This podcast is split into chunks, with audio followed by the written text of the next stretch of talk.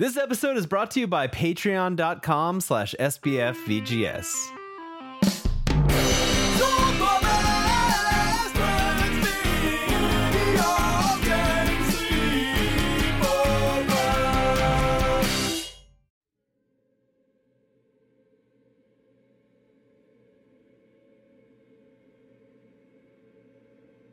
You're sure to be in a fine haze about now, but don't think too hard about all of this.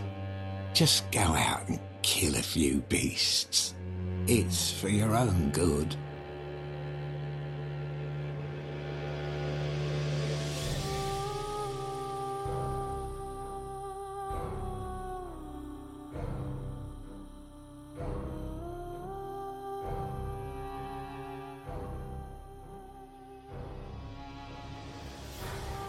Welcome, everyone, to a very special episode of Super Best Friends Video Game Sleepover. I'm your one and only host today, Mike Lopez. Not with me is David J. Tate or Adam Redding. They couldn't be bothered. You might be thinking, because the timing here, is this the Christmas episode? No, no, no, no. This is the most cherished of all holiday traditions where we discuss a very, a very special game that came out eight years ago that almost no one has played. So, not only a great tradition, but probably a far reaching and uh, a hot topic of discussion. Very. Everyone's going to love it. This episode's for me. Um, with me today, though, is our, our super best friend, Mr. Casey, top newsman, Ultimate Kills, Lawrence. Oh, Man, thank, you for coming on. Thanks for having me. Thanks for having me. Yeah, absolutely. You you were on. What was the last time you were on? Was like like February? Yeah, it wasn't that long ago. Yeah, I'd Yeah, it was this year. look. Yeah, it was this year. Yeah, it wasn't too long ago. So always, man, always a pleasure to have you on, and uh, I think this is gonna be really really fun. So to get into it, we're discussing FromSoft's Bloodborne, and I know why. And the simple answer is, even though this game came out eight years ago, it's my absolute favorite FromSoft game. And up until recently, I didn't know anyone else besides myself that had finished it. so, eight years after the fact, here we are. We're finally going to sit down, and I finally get to have the discussion I've been wanting to have for eight long years. Uh, yep. And and to be honest, I'm a little I'm a little nervous because you've you've had eight years to come up with you know all your talking points, and I've been playing this for like three weeks. And Don't so even worry about it, interesting. So the upside here is uh, it's an eight-year-old game. I've played it a few times, but uh, sparsely enough that I've probably forgotten a lot. Uh, there's going to be, I'm sure, a segment of listeners who who know Bloodborne so much better than I do, and I'm like, nope, you're wrong. That's wrong. That's wrong. Don't even worry about it. Um, I feel like with all From games, right? They're all obtuse enough that I I don't think outside of a few clear points anyone can kind of claim that they know exactly what's going on in any of these games. Yeah, So, probably not. uh, probably not from a story perspective, but I, I think you're selling yourself short. Like you've platinumed the game, I'm sure. I did. You know, you you've got multiple playthroughs under your belt. You've probably explored every nook and cranny, and I. Uh, I have not definitely. I, I I did just above the bare minimum in my first playthrough, um, and then I went back, and we can get into this later. But yeah, I I feel like Yeah, for sure. again that I I, I feel like a uh, a college freshman having a discussion with somebody who wrote like their PhD, you know, who did like their dissertation on Bloodborne. So it'll be interesting. yeah, it'll be fun, man. Um, so I, I, I think just to kind of ease folks into this uh, before we get started proper, yes, it, this thing's gonna be full of spoilers. Up front, we're gonna talk about a little bit of history. We're gonna talk about uh, impressions of of the gameplay itself, but uh, portions of this podcast will be dedicated to the story and lore of the game. So, if for some reason in the last eight years you haven't played Bloodborne but you don't want it spoiled, probably not the best episode to listen to. Um, if, if it's been eight years and you're not sold on Bloodborne, then man, just give it a listen. Maybe we'll sell you. Who knows? I think it's a great game. Spoiler Um, cast for sure. Spoiler cast for sure. So warning is out there. Do with it what you will, and we're gonna get to it. So I, I feel like the best place to start is what's your history with FromSoft games? Do you generally like FromSoft games, and, and what FromSoft games have you played? Yeah, so I've had a, I'd I'd say varied history. I'm definitely not the hardcore, you know, like play all of them, platinum all of them. I sure. I did play. I played Demon's Souls on the PlayStation Three um, when that Yeah. first came out, and I you know played it a little bit, and then I kind of fell off. I wasn't super into it. Same boat. And then I Yeah. tried to pick up, I think maybe Dark Souls 2, um, maybe Dark Souls 3, I can't remember. But again, just made it a few hours into it and bailed out of it. Um, Yeah. Didn't even try Bloodborne. Like never even, you know, just couldn't have couldn't have been less interested in it at the Sure. time. Yeah.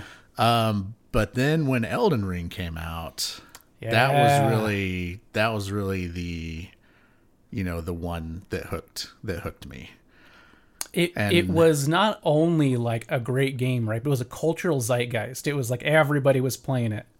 yeah and i mean it was getting 10 out of 10s all over the place it was Yeah. like people were yelling GOTY from the rooftops as soon as it came out um especially you know about the exploration elements i mean that was Yeah. the i feel like that was the biggest part but it Yeah. also you know was sold as like the easiest of the from games to get into you know like in terms of difficulty. Sure. and so i was like okay you know i'll give it a try. And and i hopped in i i i platinumed elden ring. Um i've got multiple playthroughs on like new game plus three Yeah. plus four. I've probably got you know seven eight total playthroughs. So i i went all in on elden ring you know what's wild about Elden Ring? I have actually beaten that game from scratch three times. I still don't have the platinum. Yeah, I I will say I cheated on the platinum. I went back and I you know cuz it's a lot like Bloodborne. Um Yeah. you could it could require multiple playthroughs, right, to get the different endings. Right. But I just save scummed and went back and picked a different end. like I, I saved after the final boss because there's Yeah. a period after you beat the final boss, you get to pick your ending. And so if you save at that point, you can just like reload that and pick a different Yeah. ending. It's like if you Um, use so a really, particular I- item or something like that. Yeah, well, I mean, yeah, you have to set things up, right? So For sure. there's there's like the the default ending, and then there's like Ranni's quest, where you have to Mm-hmm. you know do that, and then there's like the frenzy, you know, the uh, That's the one I haven't done. That's why I don't have and, the platinum. and so that's it. So I actually did have to do a separate playthrough to get that one because if you don't do it the right way, it like locks you out of the other ending. So I did Yep. have to do one separate playthrough, but I was already doing it anyway because I went through with like a with a unga bunga, you know, strength only character. And I decided to go totally to the opposite end and do like ranged magic, like pure Mm-hmm. intellect user. And so I had already, uh, I had already created another character, so it wasn't a huge, you know, burden for me to do it again. Um, yeah.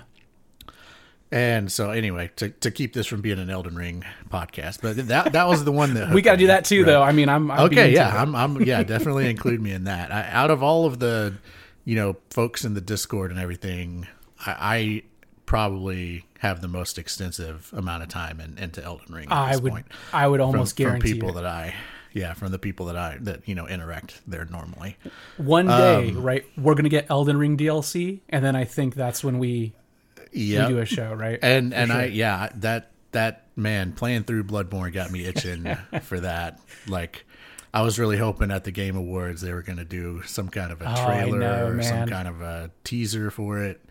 I mean, it's it's got to be, you know, coming Close? out before Yeah, too long. I hope so, right? man. Yeah, like we haven't seen anything about it in a few months, but really Yeah, got me you itching know- for that. So yeah, I, I think um, that one of the reasons I, I, I'm really glad you brought up Elden Ring when we discussed that because Elden Ring, I was in the same boat, right? I was playing it when it came out. I was part of that discussion. And one of the big discussions with Elden Ring, besides just all the exploration and, and build types and all that stuff, that's still really fun to discuss.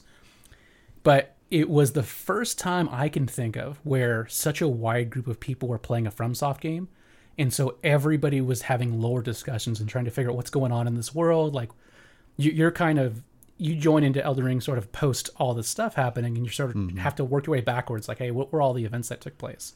Yep. And that was a fun discussion, but it really like it was like bittersweet because at the same time, like, man, that's the discussion I've always wanted to have with Bloodborne, and Why no one's we interested. do this with Bloodborne? it was not the cultural zeitgeist. Um, but I think that's fair, right? So, for my history of FromSoft games, really quickly, is I also played Demon's Souls. Very, very similar. I think I made it through three of the. I, I played the remaster. I should know this. There's like five or six worlds, right? That or, or areas.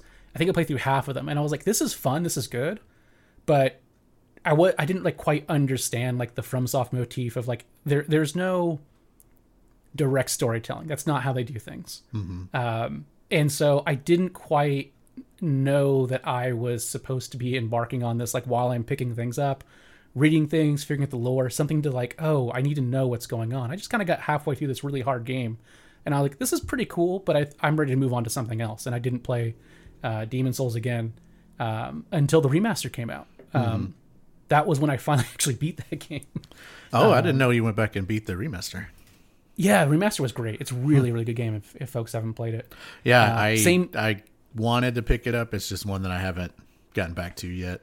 But Yeah, for sure. I, I've I've honestly I've kind of wanted to go back and play some Dark Souls too. I've I've heard I need to go back to some those of those games. are being you know remastered at this point. So My my history with Dark Souls is very very similar to yours as well. I kind of like dabbled in those games, and there's something about it that just didn't. They were fun, but nothing that like drove me to finish those games. It wasn't Yeah. until much much later, actually post Bloodborne, that I would want to go back and actually play all those games again. Um, and Bloodborne, my history was, was similar, I think, to a lot of people's in that I played probably the first couple hours of that game, had no idea what was going on. Uh, it was incredibly difficult, and then I bounced off and like, man, I don't, I don't get it. I don't get it. I don't. This isn't this isn't very fun. I'm gonna go play something else. And then I think I, it took me like five or six months of like starting that game over, like dabbling down. And then I don't, I Wow. honestly couldn't even tell you what it was. Something after like six months clicked, and I was like, oh, I get what this is. Okay, I now I'm having fun with it. Um, yeah, I I definitely feel like there's a from soft switch or button or something. Yeah. and until you hit that or flip that, you know it. uh it, I, I could definitely Yeah, you- understand it being a lot less enjoyable if you were just like, I don't get it, what is going on. But then I feel like once you cross that threshold, then you know you're you're Yeah. there, you're, you're in the know at that point. and and I think to start diving into to Bloodborne specifically, right? Bloodborne is in some ways a lot harder at the beginning than a lot of the other ones are because it's just as obtuse as everything else that's out there, except they take something very important away from you at the very beginning of the game, and that's the ability to actually level your character. You can't do it. You just you you pick a starting you know class that nothing in the class descriptions tell you exactly like what you're getting. Um, you just have slightly different stat points, which don't matter yet because you don't know what anything is. And you're dropped into this world. It's brutally difficult, and there is literally nothing you can do other than just get good at the game. Yep. And so, I They don't I even give you a 100% weapon understand. at, at the beginning. Yeah, at the very beginning, you have nothing, right? You have Yeah. to like you're Yeah. forced to die to finally get Yeah, one like out, a couple like- of tools. Like two hand handed attack this this you know thing as soon as you, Just out, as soon as you wake up. You're just karate chopping werewolves, and it's not going well. Yep. Not going well at all. Um, so given that, let's right before we, we dive into that gameplay, I'm curious. After all this time, what it what was it that made you want to play Bloodborne eight years after it came out? Well, that's that's a good question. Like I said, when when Elden Ring clicked with me, it, it's it's made me want to go back and experience the other FromSoft games. And Yeah. uh, you know, you and and there's a few other friends of mine have have always talked about Bloodborne. Like that, there's there's a group of people that Bloodborne is like the the top of the list of from games. I, I think it's quite a few people, to be honest. And, and if you ever, you know, just go and Google like FromSoft games ranked, like it's not uncommon at all for Bloodborne to be number one. And so I knew that it was something that I wanted to experience. I didn't know a lot about it, which I think was really good, you know, for for the experience that I had. Um, yeah. And, big- and I'm, you know, I guess I, I guess I'm really good at, you know, keeping my head in the sand or living under the rock or like whatever it takes to not know anything about a game that's been out for eight years, basically. Um, so I, I kind of wanted to go back and play it, and I had some time, you know, come up, and and I think it was when you started the, you started the forum on the Discord server for Bloodborne, and you're like, hey, I'm I'm getting back into this, and I was like, you know what, I'm gonna do it too. Like I've I've That's been waiting, awesome. the opportunity presented itself, and I I you know took advantage of it. I I think for me, what it was is is uh, I got that really you know fond uh, history with the FromSoft games, and then something else came out this year that uh, I was really excited about, and it was Lies of P, Yep. um, which is a uh, a Souls like uh, game. It's not made by FromSoft, but um, uh, who made that game? Was it Nexon? I can't. but anyway. remember. yeah. I, it came out and I was like, okay, like a Pinocchio kind of inspired from game.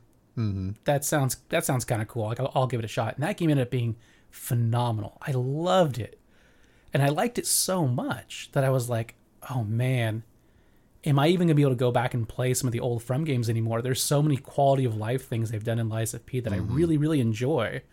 Um, is this gonna kind of spoil things? And and so in in like November, I got sick for I got the flu or something. Who knows? Um, I, I have a kid, so somebody in this house is always sick. um, so I The got petri sick, dish. Yeah.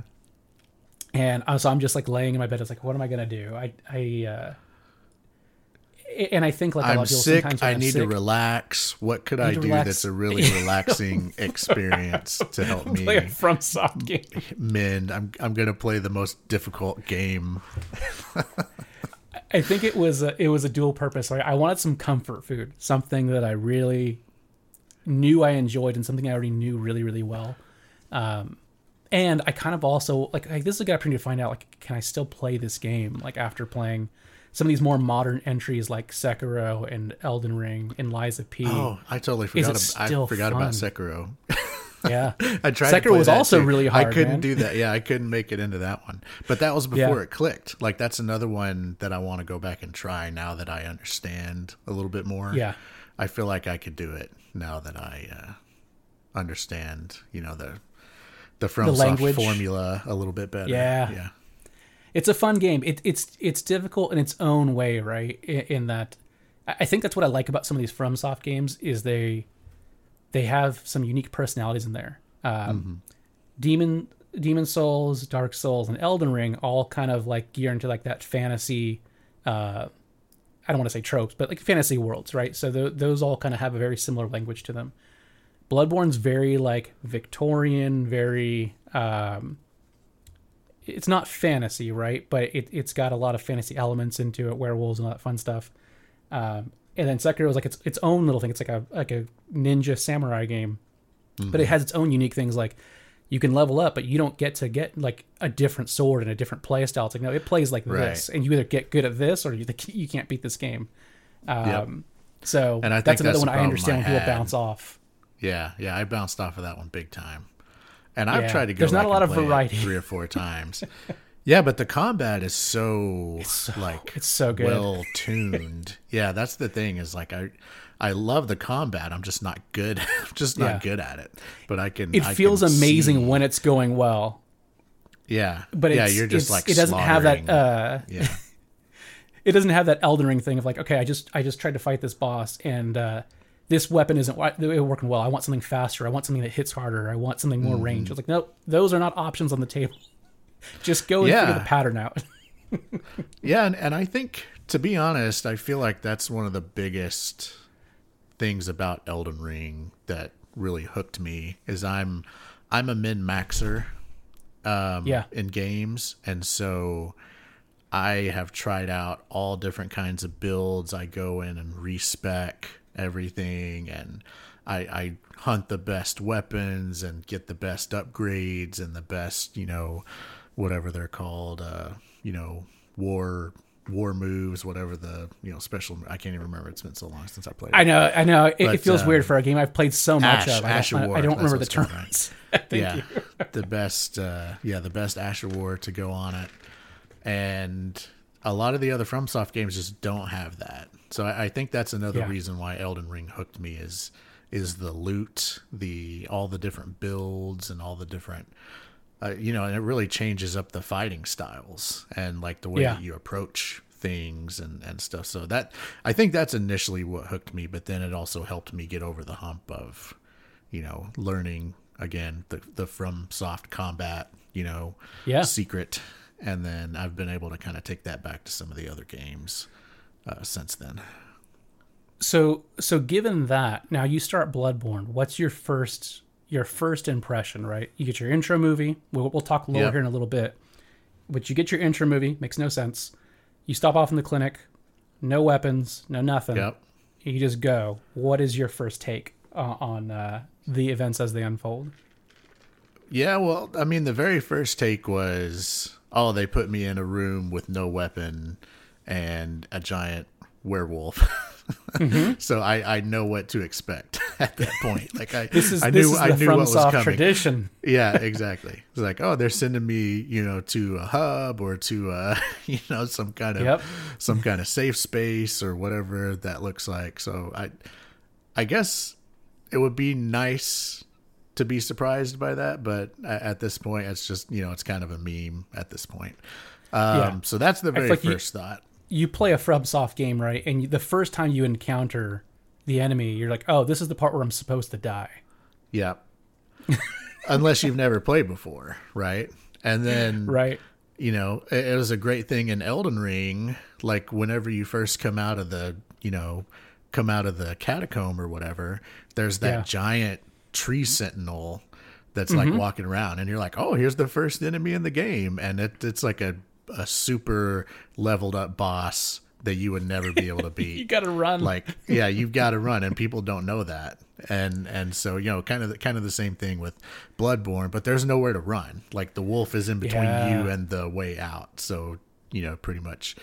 But um yeah after that like you said it doesn't really give you you know it doesn't really give you any direction or anything other than that note that's like right there as soon as you get up and Yeah. i don't know we can get more A- into a that the note- lore but a note we can mention probably at this point that you read it, Yep. you can beat this game and still not understand that note. People still debate on what that note means. Yeah, exactly.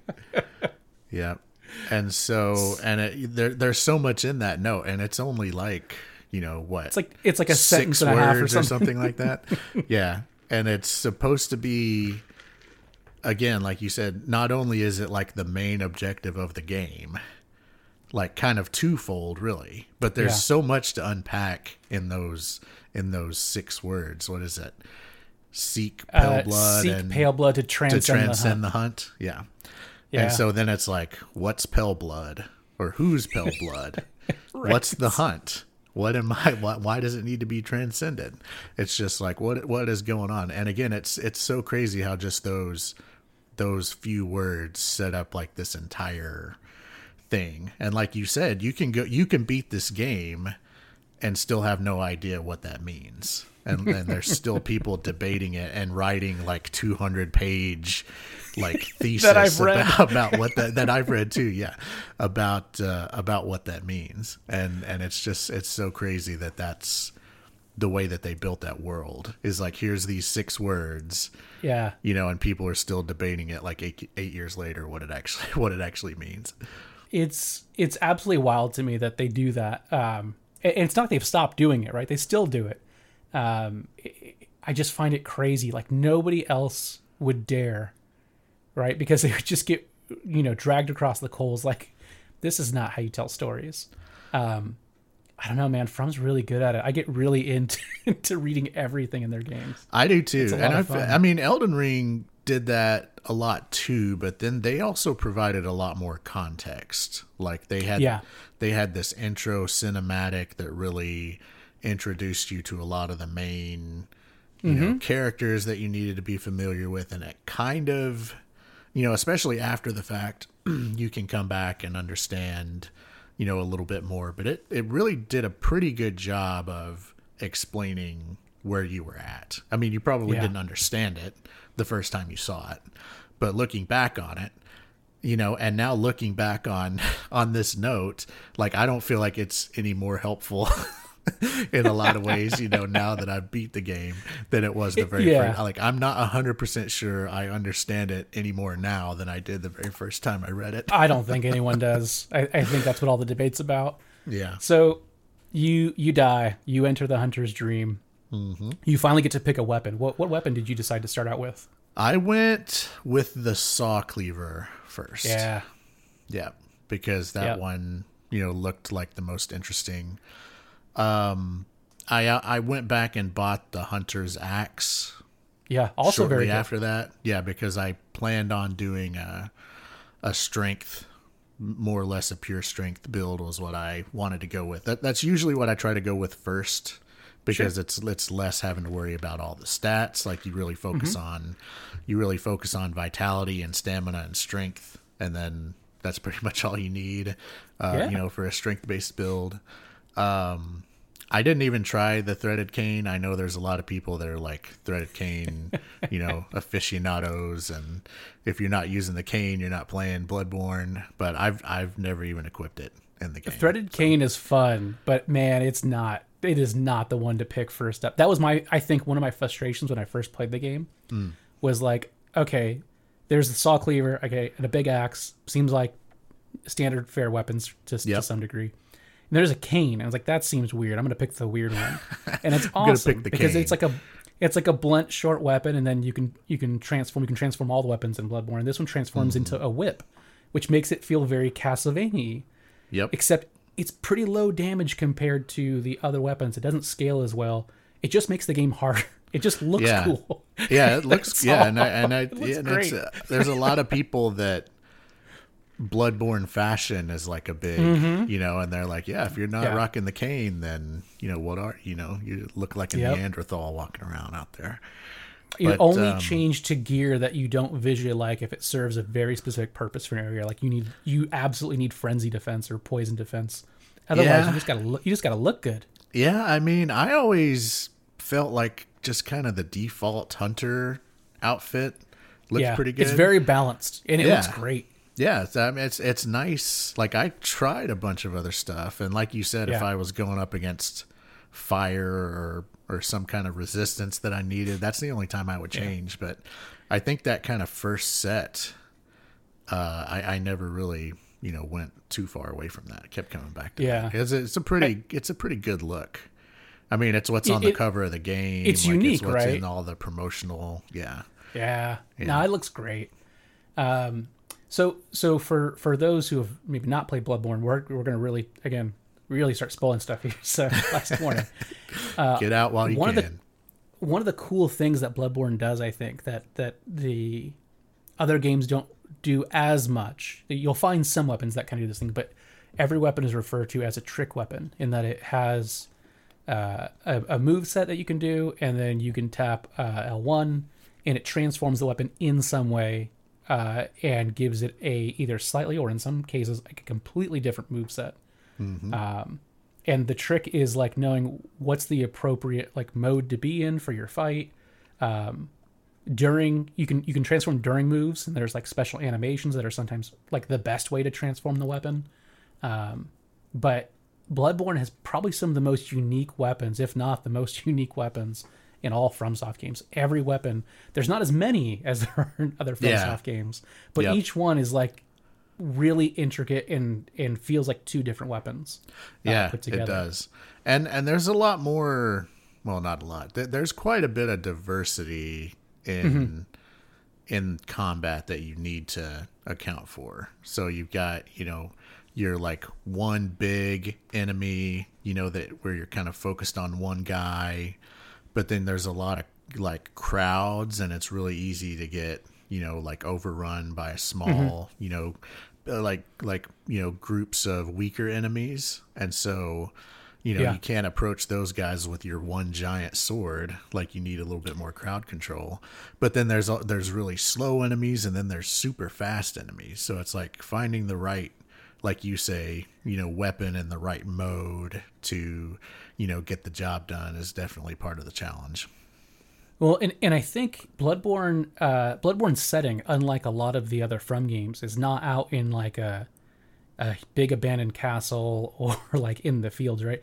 You're walking like these sort of Victorian city streets, and you might find at times like you've got your weapon transformed into like its longer range form. You've got the axe uh, extended like a pole arm, and you go to swing and you start slapping alley walls, and you just Yep. get mobbed. Yeah, you're in like this four foot wide alley.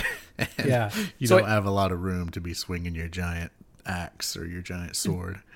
that's one of the things I think Bloodborne does so well in that a lot of its mechanics uh, feel very tied in in and really thought about for the environment and for the story that they're telling. Right, these are hunters that are uh, largely in like a city setting, and so they need weapons that they can be using in open areas, but also something that's very compact to use in alleyways or in back streets.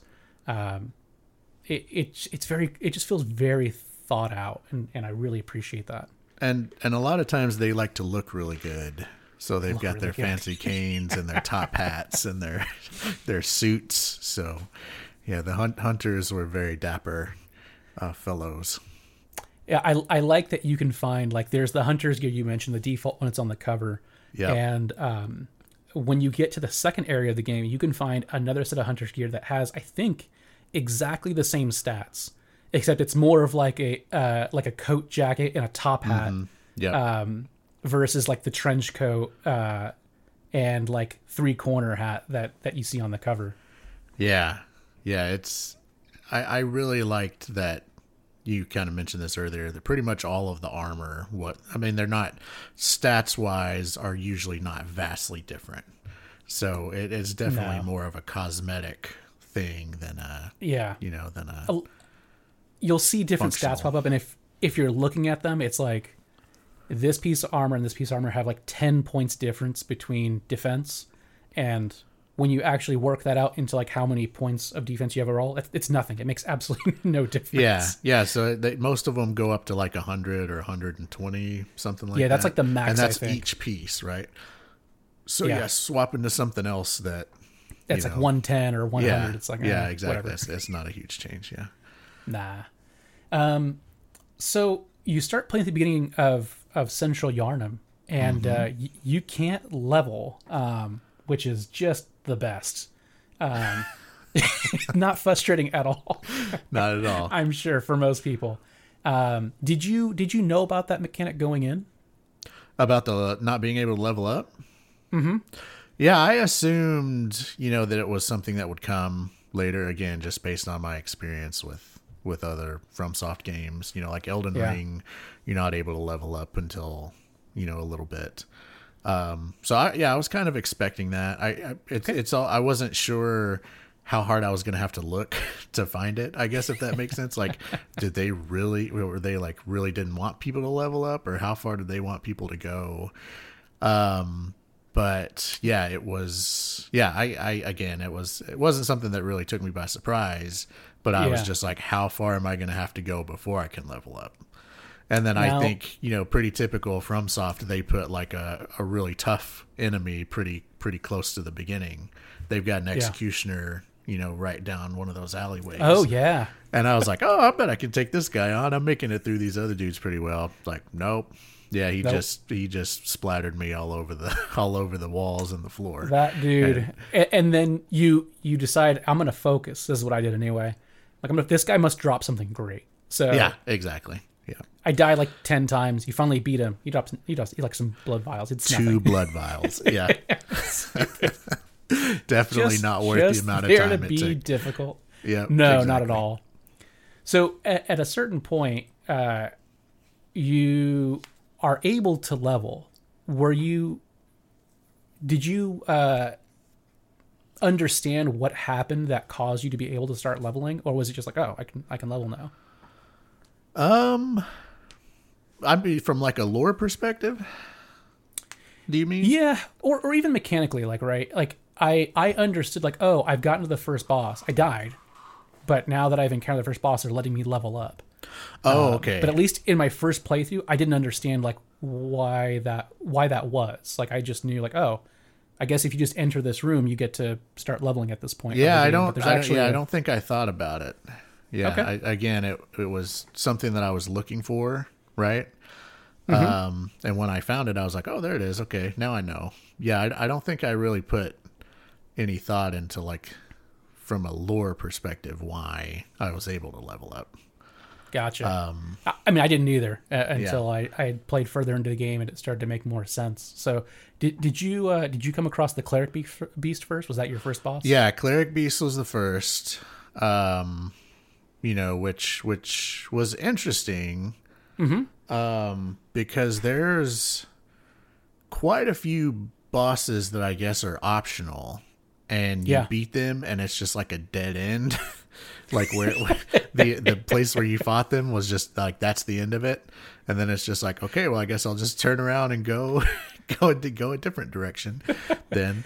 So yeah, cleric beast was the first one I came across, and then yeah, beat him. Didn't take too many tries. It was a lot. It was really tough to get back to cleric. Yeah, you've got to do that run, right? It, Yeah. it does not uh, it does not do a lot of giving you a, a lantern or a save point like right before a boss.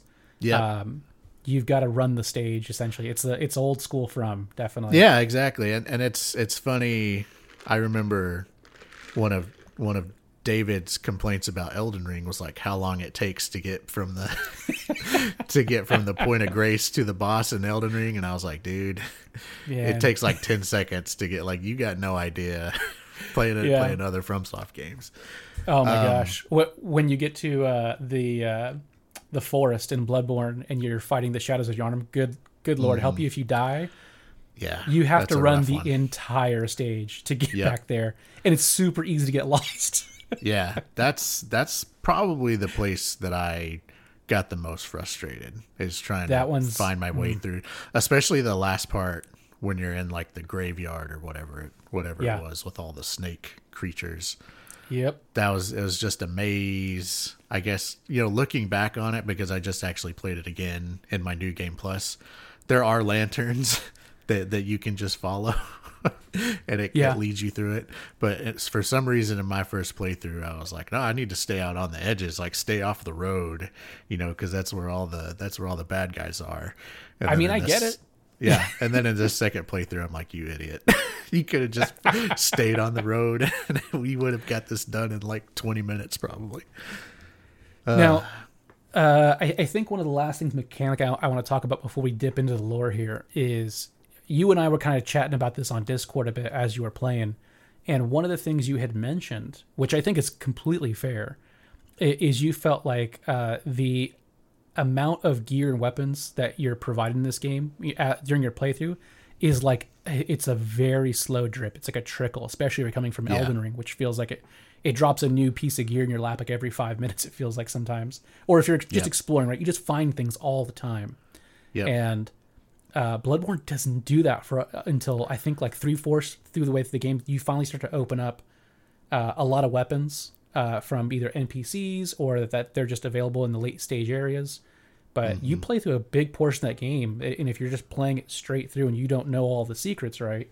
Um, you don't see a lot of gear uh, or a lot of weapons come your way.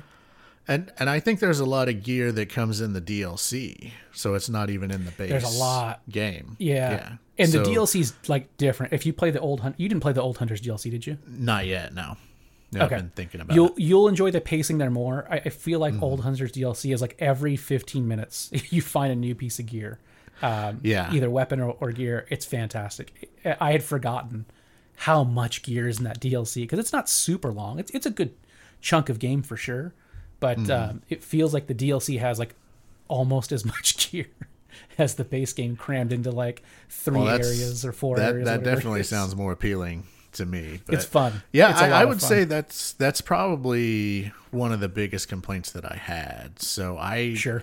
I ended up going with Ludwig's Holy Blade as my main, I uh, yeah. and you can get that pretty early on, like Yep. maybe after what, like the second uh, required boss or something like that. I'm pretty sure that's where I Um, got it. Yeah, yeah. If you skip Yeah. cleric and you go you go by Father Gascoigne and then Bloodstarved Beast, then you can get into the. Mm-hmm. Oh, it- well, Bloodstarve's not required, is it? That's an optional. I was thinking Father. I think Bloodstarved and then is Vicar Amelia. because uh, Vicar Amelia is so much fun. Um, I think Bloodstar uh, Beast is when you beat that beast, it's what opens the doors uh, in Oedon Chapel Okay. to the.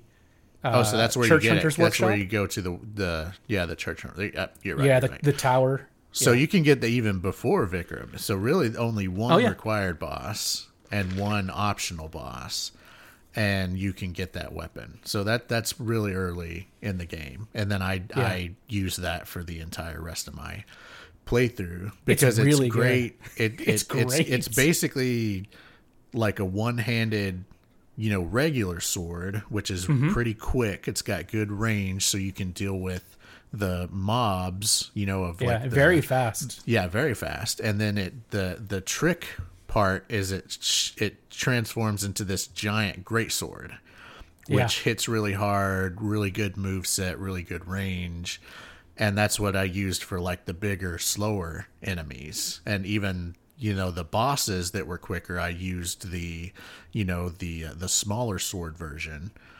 Um and so yeah i stuck with that the whole way. I got it up to plus 10 like fully Yeah. unlocked. And i i tried other weapons the few that were available. And like you said they they become available later on. But by that time you're already like you know settled on on Yeah, this weapon. yeah. and so Like, man, you don't I, really I have beat a lot. ten bosses with this weapon. I, I exactly. like i know the move set. It's been upgraded. I don't have enough materials. Like i've probably put some of my build like i've done my build in a certain way to improve this weapon. So it doesn't really Right. give you like a a reason or motivation to try another weapon other than i'm tired of using this weapon that i've put all this effort into basically so Right. I, yeah I, I wish that there was a little bit more you know especially in the early game you know in the base Yeah. game um, but I, I also think that that's me coming from Elden Ring and and really like that being something that I really loved about Elden Ring, right? And like sure. wanting that in Bloodborne versus if you were coming from Dark Souls, uh, maybe it wouldn't as, as have been as a, a, complaint, you know, because maybe that yeah. it's just kind of coming from a different, you know, perspective. There's like plus and minus to it, right? Like on on the plus side, getting a new piece of gear in Bloodborne feels like a big deal because you just don't get that many. Like, oh, this is really cool. I found something new. But you're right. I think the downside is because you sometimes go these long periods of time in between finding a new piece of gear. Like, well, yeah, I found this new thing that's cool. I'll try it out later, and then you don't. Yeah, because you're really like comfortable uh, with Holy Blade, which is um, probably outside of the DLC. Um, I've got three weapons, or probably four weapons in the base game that are like my favorite weapons. But my first and second playthroughs, man, I was it was Holy Blade all the way. I loved that weapon. All right, Yeah, I. I would really Um, love to play the DLC just to try the Moonlight. You'll like it. It's not. Yeah. It's not super long. Um, it it's. I feel like I think it was like twenty bucks. I got it for ten bucks. It was on sale when I when I picked Well, yeah, and I so But I, mean, I paid ten dollars to play Elden Ring. So I was like, do I want to do I want to pay twice that oh, you mean for, uh, this, for this DLC? Oh yeah, sorry, sorry. I paid Yeah. yeah, I paid ten dollars for Bloodborne, and the DLC is twenty bucks. So I'm like, mm, Like, not sure. like, let me. Well, and I get. Let's find out if I like it first. yeah, yeah. Which and you know, I'll, definitely look for it to come on sale again for sure. Yeah, I think it's really, really good. I think you, I think you'll enjoy the pacing of of that DLC uh, quite a bit. Um, and of course, the upside right is with FromSoft Games New Game Plus. All the stuff that you find, you get to carry over um, and try out uh, playing the game over with one of these other weapons that was not available to you until much later. Yep. Uh, So I think we should start digging into the lore here before we run out, out of time completely. Um, which I mean, it feels This is wild. Uh, I, I think. I've, I think I've been avoiding it though because like there's so much to like talk about in Bloodborne. I, I think I love Mm-hmm. it mechanically. You know, before we move on, let me mention one other thing I that I am I don't know if I hate it or love it. It's really hard to say. Uh, I don't love it. I guess I'll say this. I don't love this mechanic. I just have a hard time thinking of how best to fix it. Um, And that's blood vials um, and bullets, Yeah. really. Uh, so those are consumable resources that that do not automatically fill back up when you rest necessarily, unless you have spares in your storage. Um, You just have to And- you have to farm these items, and man, and blood vials is how you heal. So that, that's your That's how you heal. Yes. uh, item. And so, yeah, compared to Elden Ring, you have some number, we'll say 10 of these flasks in Elden Ring. So that Yeah. means you can heal yourself 10 times um, before you run then if you out. die- but if you die, your flasks get refilled. You, you get all 10 of them again. Yeah. In Bloodborne, you don't you don't get them back unless you have You have to find them. yeah, you have to go find them. So you you can hold 20 right out of the box. And Mm-hmm. then if you find any more in the game world, they go into like your storage chest or whatever. Yeah. And and then if you when you die, if you have any in storage, that gets put into your inventory. But you can run out. So if you're fighting a Yeah. boss, let's say you have 100 vials and you're fighting a boss and you use all 100 of them over like 10 attempts or whatever, then Yeah. you have no way to heal yourself at that point. yeah. You And might so have you to stop trying. yeah, you have to go, go out and go buy some or go farm, you know, somewhere in another area and Yeah. get these vials. Um, so th- yeah, this was something that I struggled with for Yeah. a really good chunk of the game. And then I just I, I happened to find a really good kind of farming loop Mm-hmm. that was also good for blood echoes. And so I was leveling Oh, up and getting, you know, a good number of vials. So by the end of the game, I think I had like 300 vials in my in, Yeah. in my storage thing. Um, you and you not because I wasn't hit a part them. where it's not a big deal anymore. But man, there are some points in the game where it's like, okay, you farm, you've got some, and then you go through a long stretch and you don't realize until you've tried the boss like the fifth or sixth time, like, oh no, I'm really low on blood vials Yeah, and then like like you mentioned, the bullets are are the parrying mechanic basically, Right. And and so you Yeah. still you if you're somebody that's really into parrying, you don't have like a shield or a buckler or whatever that you're parrying with. You have a gun that takes bullets, which again you have a limited amount. So if if you're really wanting to parry, you're trying this boss over and over, you can run out of bullets, and then you need to go and farm bullets uh, Yeah. to be able to do to do these parries. And so that, yeah, I, I struggled with both of those, especially right at the end, because one of the final bosses in the game, um, you know, you, he he is able to be parried, and it. So I ran out of bullets and blood vials, uh, you know, in, in Yep. one of the final bosses, and I had to go back and farm. Oh you know, man, farm it's a the lot. pits. yeah especially that being like right at the end of the game so this is not something like I, I think you maybe could get to a point where you didn't have to worry about it but you can go all the way through this game and like still be running into this issue For sure. um, yeah. the, throughout the whole playthrough And I, I don't know what the right fix is because Bloodborne's a much more aggressive game than than some of the other FromSoft games. Some of them a little more um, focus on parrying, focus on dodging. And Bloodborne absolutely has that, but it has an entire mechanic introduced with this game of as you take damage, you have like so much that you can gain back by attacking the enemy. And it really wants you to lean into that to keep the fight going longer. The best thing you can do is be aggressive. Don't stand back and, and be passive.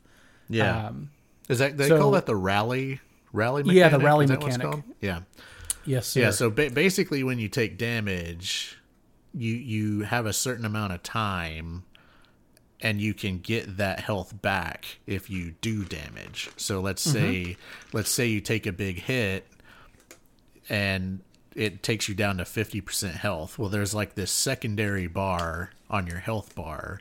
And you know that that it tells you this is how much you can heal if you attack but you only have five seconds to do that. So so if you if you attack within five seconds and do damage, you can Yeah. gain a little bit of your health back, or you know sometimes a good bit. But if if you're going up against a boss and it's like this big Tricky. huge boss, then you have you have to make the decision: Do I want to go aggro and try to get some of this health back and risk getting stomped again, or you know, do I want to stand back and you know use a blood vial? So yeah, it's- it it definitely brings a lot more strategy i guess into into the fights in that way and mm-hmm. i think you you hit the nail on the head if if blood vials were an infinite thing then people wouldn't care about the rally mechanic as much Right. like they i i think that they they limited healing using blood vials to kind of force people to use the rally mechanic Yeah. to get health back and i definitely uh definitely was not a huge fan of that myself Yeah, I get it, man. It's like I understand why it's there. Uh, I think mechanically it does exactly what it's supposed to do. It, it drives into using this rally mechanic, but um, I feel like anytime you're doing a boss run and you you have to like stop, get yourself out of the boss groove because you have to go farm. It's like oh, that's that's the worst. That part I do not like. So, Yeah. Um, I, Yeah, I tend I- to yeah find farming spots early in the game and just make sure I've got hundreds of those things so I don't have to think about it for the rest of my playthrough. Yeah, and and you also mentioned another pro tip is buying the blood vials. Oh You- yeah, If you do that early in the game, they're less expensive. but the Yeah. further you get in, the the price goes up. So at the point I was in, a blood vial cost like I think it was like 800 you know, Yeah. blood echoes at the time or something, which is way a too much for for one. you know, when you're when you're going through 20 in a single boss encounter potentially, uh, you know, that get that gets really expensive. Yeah, it does. Yeah, when you start having to make that decision of like, all right, do I do I spend you know fifty thousand on just blood echoes, or is it better just to earn up another like twenty thousand and just level up again? Yep. So yeah, you could tricky. definitely you could definitely be spending more on vials than you would like leveling up your vitality and getting some more health for sure. or defense, So- you know, or whatever direction you wanted to go. I think it's a pretty good review of of I think Bloodborne mechanically, what kind of game it is. Um, do you have time to dive into lore? I know we've, Definitely. we've kind of crossed the yeah. mark. This is the this is the This is important this is part. the thing. Yeah. All right, man. So, what the heck is Bloodborne about? Um, It's about one of the blood, right? Things. It's about blood. There's kinda. blood in Bloodborne. Good blood and bad blood and pale blood. Those are all One the of the- bloods. My favorite things about this game, and I didn't know this going in. I don't know if you did or not, but in all the trailers for the game coming out, the promotional materials, things like that, they really like ramped up that you're going to like be fighting werewolves and you're going to be fighting uh, monsters and beasts and, and things like that. Um, and so I was going to this thinking, oh, this is kind of like a Castlevania e take on you get, you get your Victorian world. You've got you know uh, people turning into werewolves. Very very cool. Yeah. And as the game progresses, you realize, oh, this game is actually cosmic horror. Like you just get to it's, it's a Lovecraftian Yeah. like cosmic horror thing, and they don't tell you yeah. that. You slowly uncover that as you play. And I thought, man, that's so cool to like. I, I think it's that's one of the things that a lot of games that try to do this get that try to do cosmic horror get wrong is out of the gate. Like, okay, tentacles from space. like five seconds in, and you're like, that's not what makes like cosmic horror scary, right? It's Yeah. it's that it's very rare and it's unknown and and seeing it is you know maddening and that kind of thing Yeah. Uh, literally so in the game. yeah quite literally Yeah. there's a madness mechanic Yeah. um that's my least favorite thing to get ramped up all the way um yeah, I only had that happen like one time. was Um, it from the I winter was- lanterns the the weird giant guys with a ton of eyeballs on their head? No, no, it was um Mm. it was right outside of the uh either Mergo's loft or yes the tower Yeah. that has the Yeah, giant light shining out of it Yeah, yeah, that was Yeah, that was the one that got me. But yeah, to go back to your question, yeah, so I I didn't know that that's what it was about. okay Um and I I didn't learn until later that that like what you mentioned they purposefully held that back and like all the Yeah. promotional all the trailers and everything just made like they they never gave this away in until people started playing it and so i I didn't know if again this was just my head in the sand thing that I mentioned earlier. Like I just totally Yeah. missed this. Um, but, I, and I mean, I it's I good that like you the- did, right? Yeah, it was, but it's, it was great to experience this because there there is a there's a very clear point where the veil is lifted, and I was just like, "What what the is hell game? is going on?" it Uh, it does like a 180, and it's just it goes from being werewolf in Castlevania to something totally something totally different. there's a really cool thing. One of the things I love about the game, and it does not reveal itself until far later. It's pretty easy to understand up front once you have the ability to level that as you kill enemies, you're getting blood echoes, souls, you know, kind of in this game. Runes for the Elden Ring people. Yeah, runes for Elden Ring people, and you are. Um, that's probably a better, uh, a better uh, way to describe that. Right, way, way more people have played Elden Ring, so runes. Um, so you you acquire those things, you trade them in in the Hunter's Dream to to level your character up. That makes sense. Right below your blood echoes, you have another symbol. It's a symbol of an eye, and it's not very clear what that is for. You you accumulate it sometimes through consumption of an item. Sometimes you just get it, and if you if you're unless you're like really focused in on what's going on, you may not realize why you just got it. Yeah. Um, and it can be also spent insight. yeah.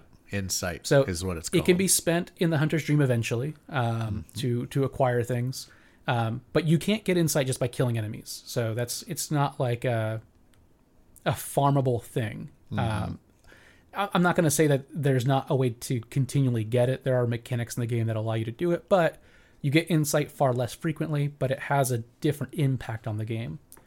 So when you first start the game out, you get your intro movie, and as best as you can tell, um, you are an outsider to this city of Yharnam. You've arrived at this clinic for some kind of healing. Some crazy old man agrees that, yep, we're going to go ahead and get you uh, this IV drip going, a little blood transfusion. But uh, you need to sign this contract in order to do so. You do it. You see some wild stuff after you get uh, that transition going, and everybody disagrees about what's happening in Yeah. that scene. Um, and, and we're going to come back in a second because I'm curious about your interpretation of it.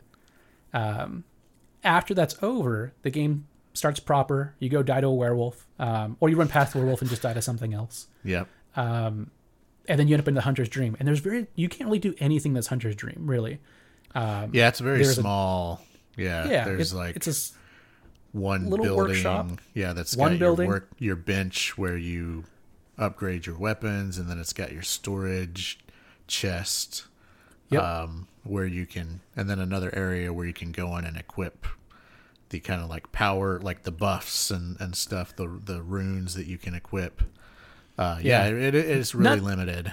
not that it tells you any of that. You'll figure. it out. yeah, yeah. But so if you think of it like in Elden Ring, I mean, Elden Ring's hub area was pretty. I mean, it wasn't huge, but there was a lot going on. By comparison, there's a lot Yeah, going on there compared yeah. to Bloodborne. Yeah, it was really like one room and then Yeah. your your teleport.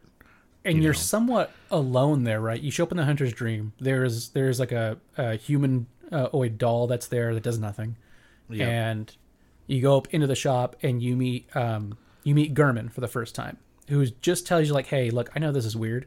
Don't think about it. Just go kill some beasts. Yeah, and uh, you'll be fine. you, you're a hunter. You need to go. You need to be a hunt. hunter. Yeah, and he's a really old man. He's in a wheelchair. it's really old man. he's basically you know like like he seems like he's there to guide you tells you get back Mm-hmm. out there don't waste your time in here uh yeah yeah so not not And- much and going on in the hunter's dream not not a lot in the Hunter's dream yet. Now, after you encounter your first boss, you'll you'll get your first piece of insight. And looking back now, had no idea at the time. Looking back now, it's like, oh, you see you see your first beast, something way beyond just like a simple half transformed person or werewolf. Like this is like a towering beast. And just by seeing it, you acquire some insight into the world. And that's enough to then, when you go back to the hunter's dream, because you probably just died to the cleric beast, um, the doll is now active and awake, and you can be spoken to. You can start leveling, um, and I did not put together at first like that. I I just thought, oh, you counter a boss, and then it just triggers this event to happen where now you can. gotcha okay Start leveling yeah that's what happened to me so when you asked me earlier Yeah. i was like uh i don't think i caught anything. I didn't first makes playthrough at sense all. That you, and because you, get insight not by defeating the boss, j- just by encountering the Right. boss. You Just by insight. seeing it, Just yeah, by seeing it. So you can It- it- you can get to that first boss and just see it, and it can kill you instantly. But that's enough to It's enough. give you that insight that yeah unlocks stuff. More stuff becomes available to you in the world when when you And- have that. It's very easy to miss that every time you encounter a boss or, or certain events happen that will gain you insight, there's like this almost very transparent, hazy cloud that will show up over your character's head and kind of sink into it. It almost looks like stars or Never like space a little that. bit. Yeah.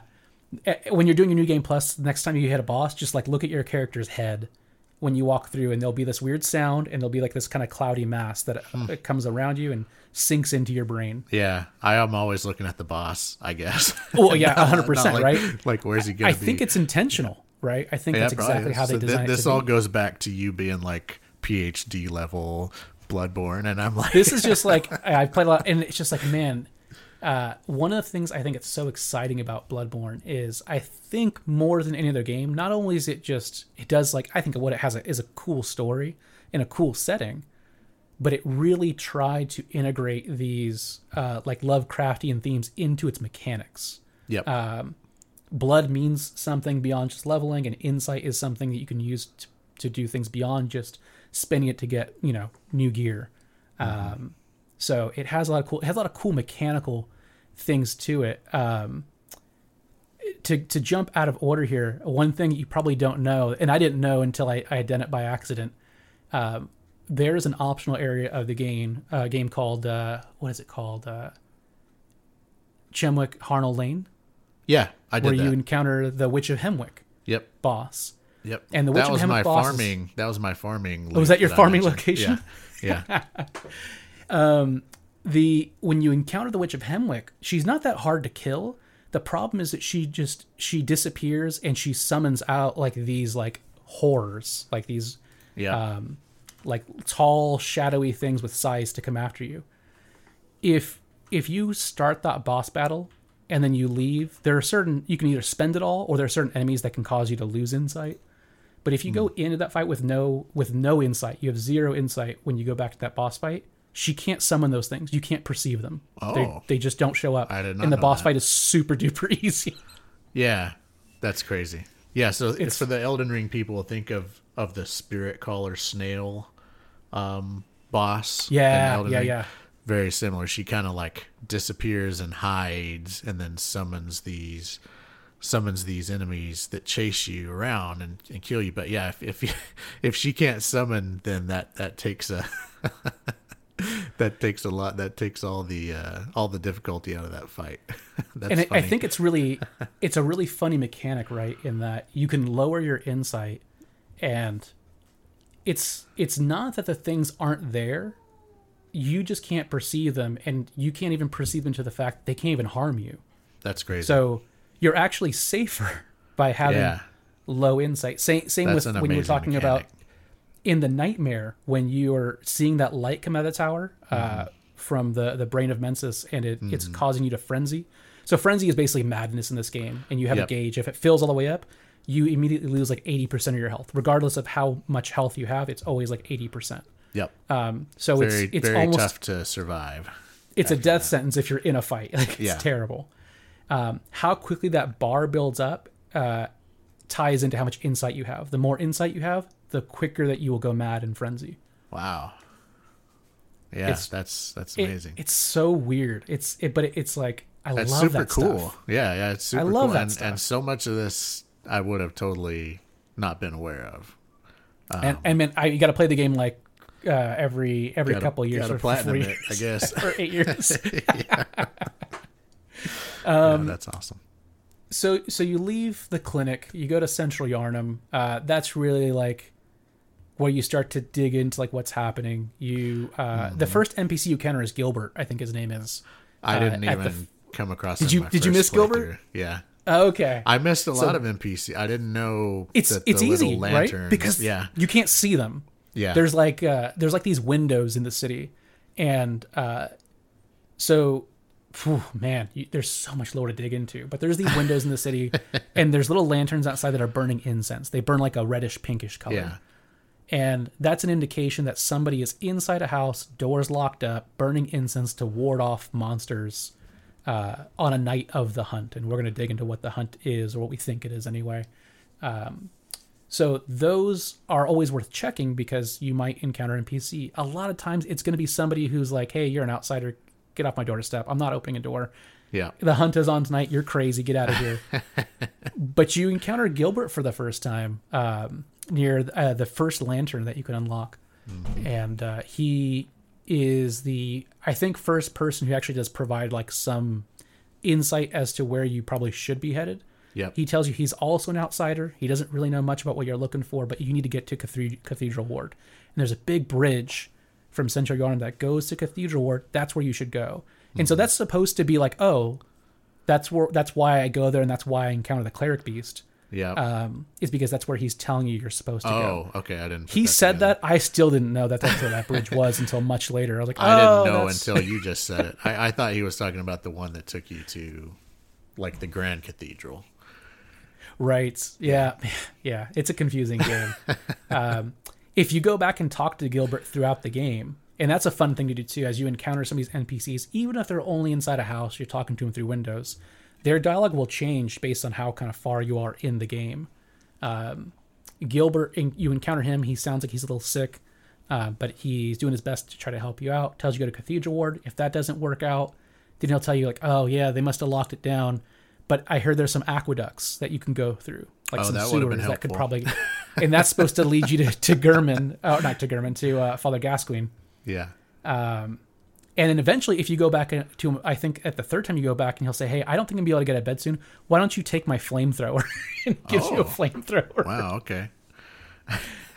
So Yeah. that that stuff is pretty cool. Um, totally missed it. if uh gosh so when you go through central Yharnam you start to encounter just groups of what appear to be Yharnamites villagers whatever you know people that dwell in the city that are just hunting after beasts but they don't seem all there you know they're all some of them are half transformed already and they're still hunting beasts. Um, they kind of seem like they're all mad. Um, and but you frequently will hear them oh you know you'll overhear them or you'll uh, get dialogue when you when you attack them that tonight is the night of the hunt now as far as we we can tell the hunt is like a, a routine event that happens in Yharnam where people have transformed or beasts have infested the city and it's such a large problem that the every, everyone who can't fight get inside lock your doors everyone else grab the Yeah, best the weapon you can have Hunters, hunters, get out there, do your hunting. If you're Yeah. able to fight, go out and. Fight. and there's like official hunters like real hunters uh, Mm-hmm. who are like trained in that and there's then there's just like the mob that's just like to do what they can Yep. I, I think, man, God, I don't even know where to start with this. There's so much to dive into. Did did you get an impression? What what what was your? Did you did you kind of delve in and get an impression of like what is the hunt and like how did it start? Um, not when I was playing the game. I a lot Okay. of, and I'll, I'll probably say that's my what what I would say for most of the this lore stuff. Like, I definitely didn't pick up on the vast majority of it when I was playing the game. Yeah, Um, only when I did the supplemental reading afterwards, you know, did I yeah, did I kind of pick up on a lot of this stuff. But yeah, Okay. I, I was kind of the same. I was like, okay, they've it, it is some kind of a ritual thing because people know, like you said, the NPCs are like, you're crazy to be outside during the hunt, or like I'm not coming out during the hunt. So like they know, you know, the people that are locked in and then the yeah the the villagers that are out there are they are looking for beasts and you know um yeah i i definitely didn't put it together so it, until it's- afterwards It seems like uh, initially there were there were hunts that were you know not not an event. In fact, they were probably pretty secret, right? Uh, yeah, only they, they are hundred percent secret at first. Yeah, hundred Yeah. percent secret. Hunters take play, you know, take care of that stuff. It then becomes too big of a problem to deal with, and Yep. the the hunters kind of shift um, to a new, you know, away from being their own kind of group into being part of this church, uh, the Healing Church of Yharnam, uh, which is the one that's administering all this blood, um, and then it starts to become more of like the the big mob thing. It's no longer secret, Yeah. recruiting everyone they can. But Yeah. it seems like there there are at least two times in the game uh, world, including the, the the night that we're out there as a hunter, where the night doesn't seem like it's ever going to end. Like there has to be something that fixes a problem, and it's not just like, oh, that's how time is progressing in the game. It's more like, no, no, this night really is not ending. Yeah, Um, yeah. So it's it not like your for a very regular twenty-four hour. It's it's Right. more like you know in in like you know above the Arctic Circle or whatever, where it's like Yeah. dark for you know weeks or however long. You know, some more like like something something is causing it to basically be forever night. Um, and and, and, and and Gehrman's giving you a little bit of that, right? You go to the hunter's dream, he's kind of telling you like, if you want this hunt to end, you need to whatever it is. You know, Yeah. he, he doesn't give you exact details, but he's like, you're gonna have to hunt beasts Yep. in order to get this. This there's a Gonna beast out there more. probably. When when you've hunted enough, the night is going to end. Yep. And then, you know, going back to that note at the very beginning of the game that talks about transcending the hunt.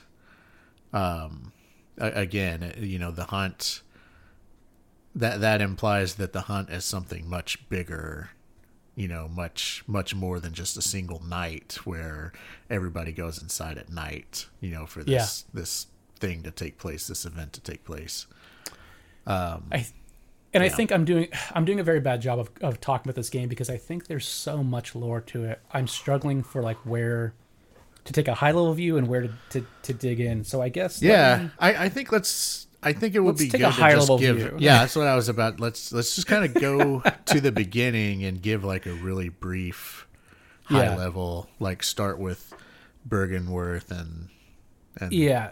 And I think and- that's a and that. that's a great idea. Feel free to jump in here anytime because uh, I haven't done the reading in, in a long time. yeah And so the events as I remember them, out of order from how you discovered them in the game. So ignore the game logic here for a second. yeah. But as far as we We'll can put tell, them in the order that makes sense, that makes sense, right? the most Um, sense, I guess. the The overall story of the game appears to be that uh, you have a, a college of some kind called Byrgenwerth. Um, some some you know smart folks there, and uh, doing some exploration, they find under the city of Yharnam to be these these underground cities or tombs. Um, and it probably started off as like a very archaeological, figuring out where our ancestors came from kind of a thing. And as they dig into these tombs, they start to find like the people that are here are not like humans. They're they look different from us. They look bigger. They look stronger. Um, they're wildly transformed. Like there's something really weird about this place. They're seeing creatures that they've never seen before, and and very vaguely, they never quite tell you what exactly they find, but they find something there that lets them understand that there is there are there are cosmic beings out there, Lovecraftian great ones, um, and they take samples and blood and all kinds of things back to Byrgenwerth to study it, and they start off on a venture to try to ascend humanity, to to try to contact these great ones, um, and The next a- next level of evolution. The next level of evolution, right? Human, yeah. Um, over time there appears to be a schism within these these researchers. Uh, some of them, uh, particularly Master Willem, the head of the college, uh, says that insight under in, in trying to understand the great Yeah, ones knowledge. of the cosmos Yeah, is that's what's going to ascend humanity. yeah. Um, Lawrence, his his apprentice, and in several other uh, parts of, of Byrgenwerth, some of the samples they brought back, they've found blood from these great ones, and they've through experimentation found that uh, this blood can grant a lot of benefits. It seems like it can cure any disease. yeah. It- These he- it can- healing properties. Lots of healing properties and it can Yep. make individuals stronger than they would normally ever be able to, to be and so they think evolution might come through imbibing or injecting of blood of this Yep. ancient blood and the blood should be more studied um, and so they have a schism over that lawrence thinks the blood is dangerous we shouldn't use it um, and, opposite. or sorry sorry Yeah. master willem thinks that Willem and we should- doesn't like the blood. and Lawrence is like, no, no, no, we should, we should Yeah. totally. We'll, we'll be careful. We promise. We'll, we'll be careful with the blood. Promise we'll be careful. But they essentially depart, head over to Yharnam and set up the healing church. The healing church. uh, which can does, cure any, yep. yeah, any disease uh, through this blood, right? And so, as you can imagine, that really allows that church to become very powerful very quickly. Yep. As people find out any disease from any nation in the world, you could travel here and be cured of any disease. Yeah, people Uh, are coming from all over the land to get healed, and Right. And it seems like and that's why our character has arrived at there as well. Like we've heard of this healing property and we've arrived there to get a transfusion just like that could everybody be. else has. Yeah, Could be. yeah, that could be. the, the only other thing I would mention is Um, Yeah, please. what what they found below Byrgenwerth is is the remains of a society.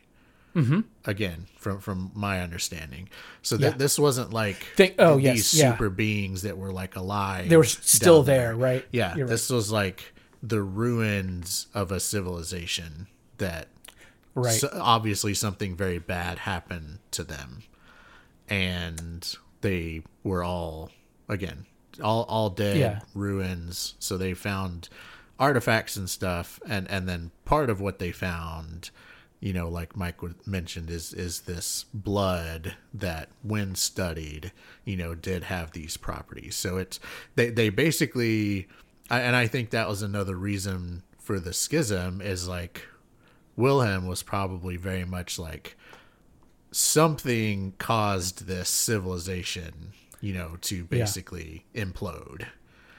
Um, and Lawrence was like, "No, we should be good. you know, like, like it's it's blood. What's the worst thing that could happen? We're injecting it into people. It's making them better. That that definitely wasn't what caused the downfall of this entire like super Yeah. super advanced society. Uh, Or- so or worse yet, right? It's possible that they even understood that oh, the there was some kind of a scourge that happened here.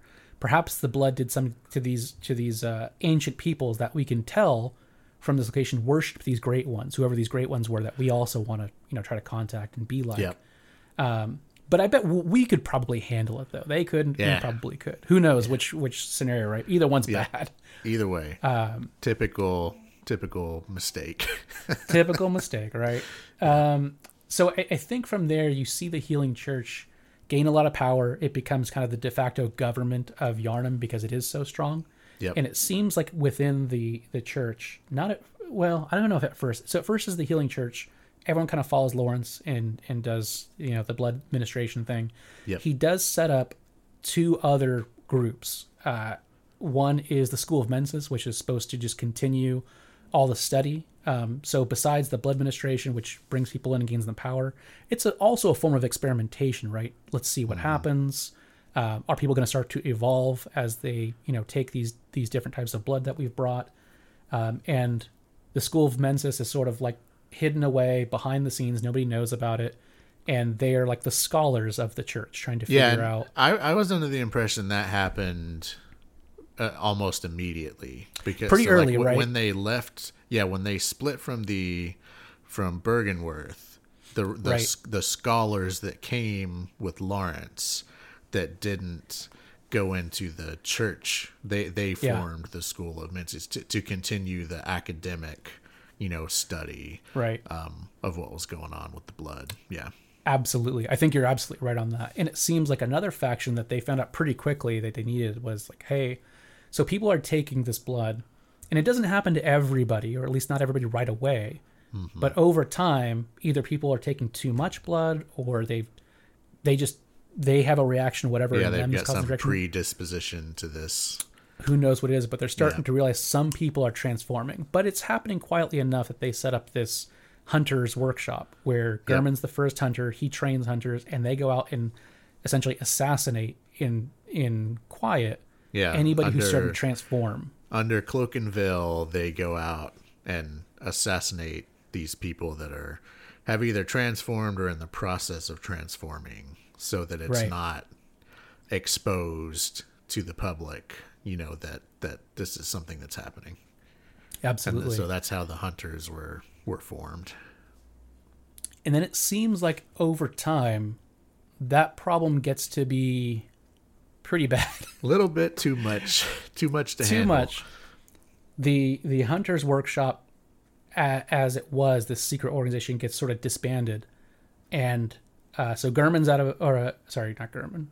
No, yeah, No, yeah, Gehrman's Gehrman. out of a job, yeah and uh, they set up the the Church Hunters. The Church it's an official group. Yeah, so this is when 'Cause- it transitions from being a secret thing to like a Yeah. public, you know, an openly acknowledged uh, Yeah. thing, an entity within the church.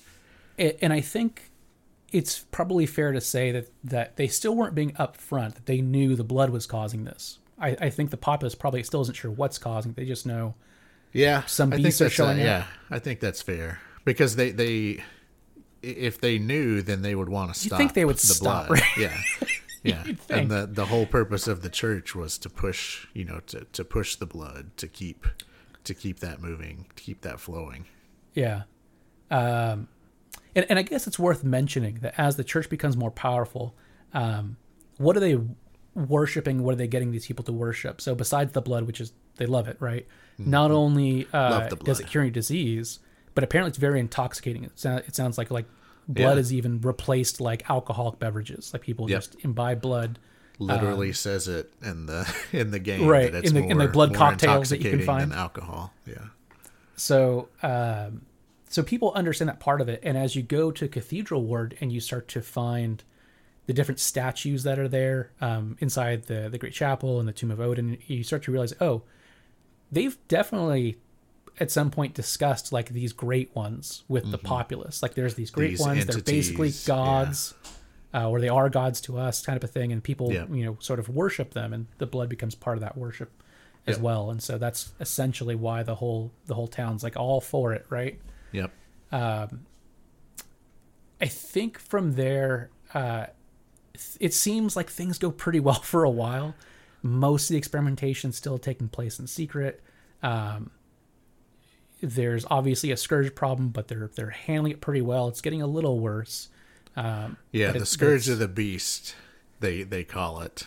Yeah, um, which is essentially lycanthropy. It's transforming people into werewolves type of thing. yeah changing Uh, people into these wolf-like beasts. And yeah it starts out in secret but then as it becomes more prevalent it moves into a like i said officially acknowledged thing. They've got these hunters that go out and and and kill these beasts but then it goes into a into a, it gets taken to a whole new level uh, Yeah. at some point Which is old Yharnam, right? yeah Um, exactly So old Yharnam has a scourge that's so bad they essentially have to burn that whole section of the city down and like seal it off. Um, and there's a lot of debate here about the events of old Yharnam. Uh, you, what what's the exact cause? It, it seems pretty reasonable um, based on some notes that you find in Byrgenwerth. Um, they they mentioned uh, essentially when you contact some of the great ones, uh, if you actually can establish contact, sometimes some stuff happens. And one of the things is uh, a pale moon might appear, and when it does, it really seems like it heightens that transformation process. If if you are kind of starting to transform a little bit, but it was still pretty hidden, like no, no, no, it's full blown. It happens yeah frequently and it happens extremely quickly. And so it seems reasonable that, you know, at some point, um, w- I guess the question is with Old Yharnam is it just because people were imbibing blood? Was there experimentation going on in Old Yharnam um, that was maybe different that was happening elsewhere that made the scourge worse there? There's this the discussion about ashen blood. What is that yeah disease? yeah so i was Um, just about to say and apologies I, my i i'm losing clarity on some of the lore discussion That's okay, that i've man. watched if it's like speculation versus you know, Most of it is going to be speculation. really established in the game Almost all of it. but um yeah my what what i recollect is there was a disease called ashen blood that was the result of an experiment that was done in the Forbidden Woods. That seems highly likely. And it was basically a because there's like this source of poison, uh, poison gas in these in like the caves and and in this these Forbidden Woods, and they basically weaponized that and let it loose on old Yharnam to be able to swoop in with the with the healing blood and Yeah. heal that and say look we were able to we were able to like resolve this this you know epidemic of ashen blood sickness mm-hmm. using you know the power of the healing church is i Yeah. think what they had planned Right. and they were not able to they were not able to swoop in and save the day basically so so they unleashed this this epidemic and weren't mm-hmm. able to control it with the healing part of the church so they brought the they brought the killing part of the church in Yeah. and basically shuttered you know the the doors to the city and and ended up having to more or less burn it to the ground because every everyone in the city um had gotten sick with the ashen blood and had Yeah. been you know treated with the healing blood and then like you say um because of the pale moon or whatever that you know whatever caused them to transform into beasts much quicker much you know much stronger beasts i think than what they had anticipated so again ap- apologies i can't No, no, remember how that- much of that, that sounds- speculation and how much is That sounds. I mean, I think a lot of it, a lot of everything we're going to talk about is speculation. It's Yeah. just the nature of Yeah. from games, right? But that Yeah. that series of events makes perfect sense to me. I think it's probably very very accurate. Um, I think the only thing called into question here is what triggers as they're you know giving out the the antidote pellets that are, are not really antidote they're like temporarily Yeah. um, suppresses the scourge. They're doing the healing blood thing for the ashen blood problem they created. Um, is that a pale moon event that causes that entire part of the city to transform? And i think it probably is. And i think it might even be um, the around the time of the creation of the hunter's dream. That makes sense so Gehrman's not part of the healing church necessarily. He's kind of out of his job. He's seeking potentially a new purpose. Uh, at some point, he gets a hold of uh, a cord of the eye, which is like a great one child's umbilical cord.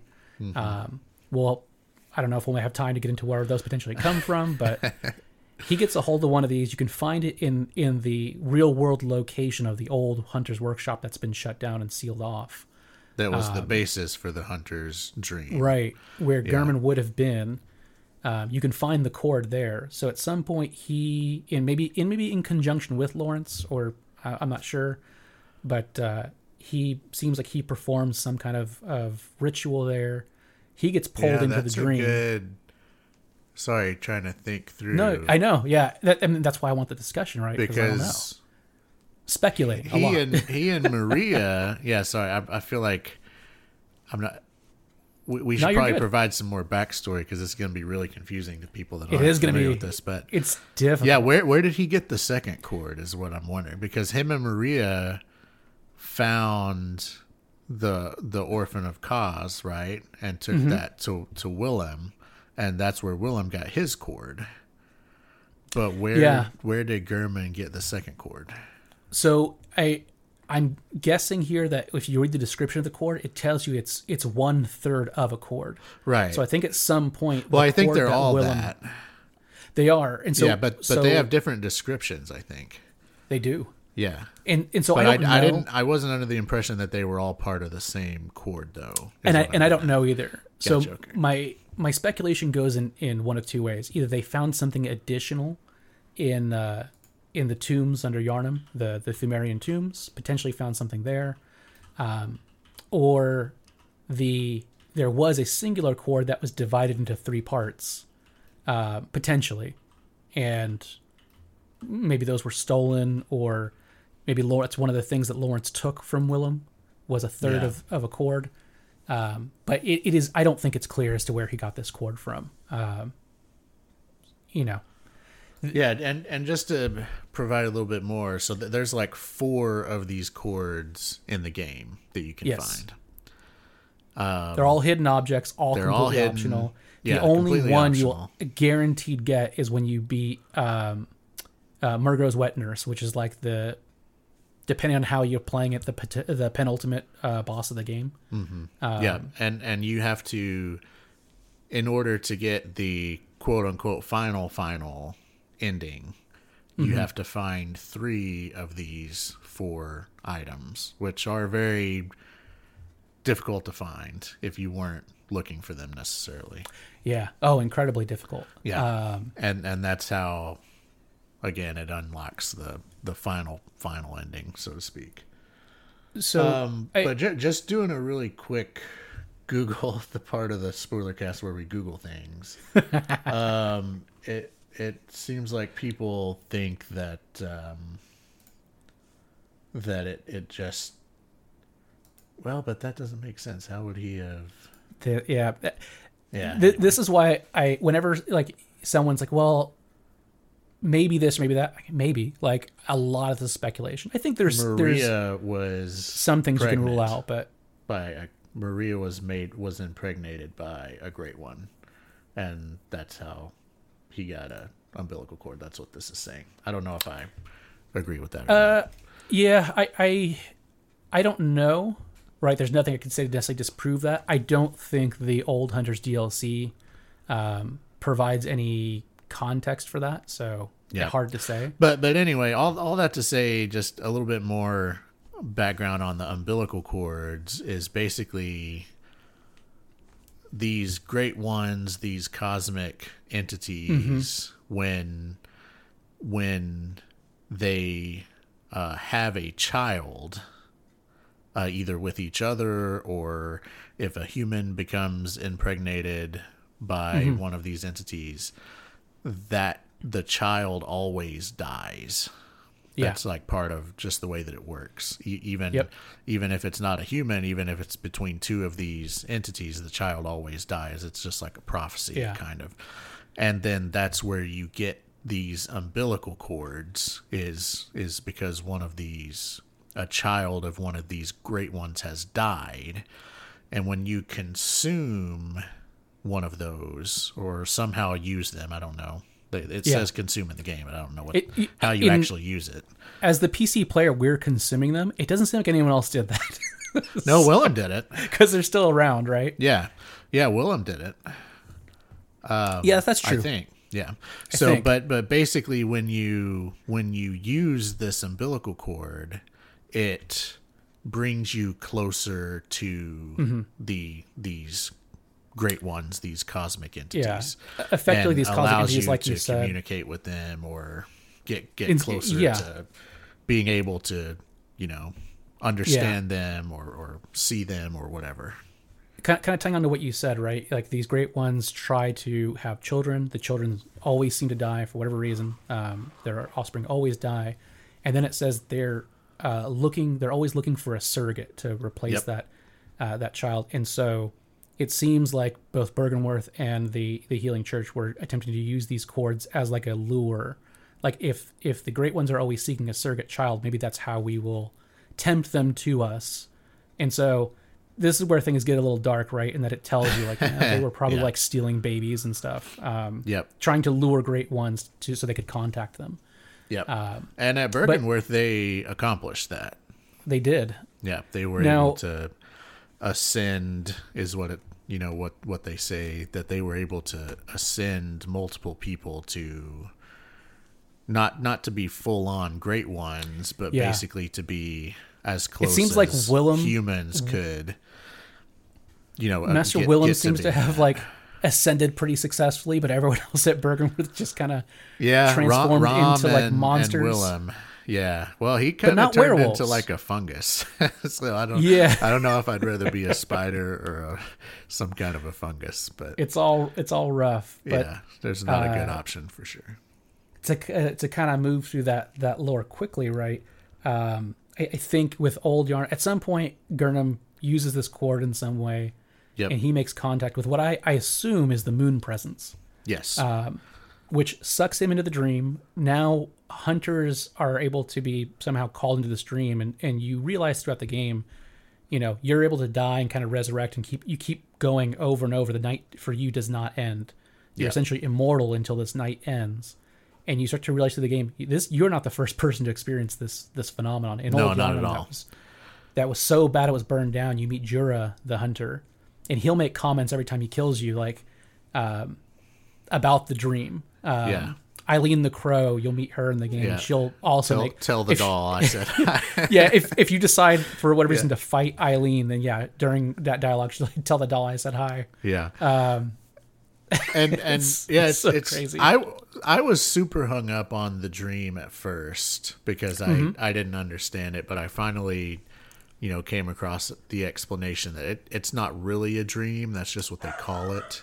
But it's it's just like an alternate dimension where you know someone basically it's the great ones one of them has created this alternate dimension. Yeah, and then more or less pulled someone from our world into that to like Yeah. inhabit that. And they have to stay there and keep it running Yeah. basically so that's what yeah. Someone's acting as like the host. That's right? what uh, Micolash uh, was doing. I think is what his name was. Um, Yep. So they they've created these alternate dimensions um, where you travel to, you know, throughout the story. Yeah, Um, and that was something that was super confusing to me at first. I was It like, is- What, it is what's confusing. the dream? Who created it? Why is Gehrman here? Like it's his dream. Why you know why are we in it or whatever? Yeah. So, but anyway, so yeah, So- there's so much. I feel like you need I you need a, hours a, and a hours. cha- uh like a dry erase board with the, like all the branching. oh, absolutely. Some kind of So, crazy timeline, but to to not bore everyone to tears, right? So we get through that's super detailed.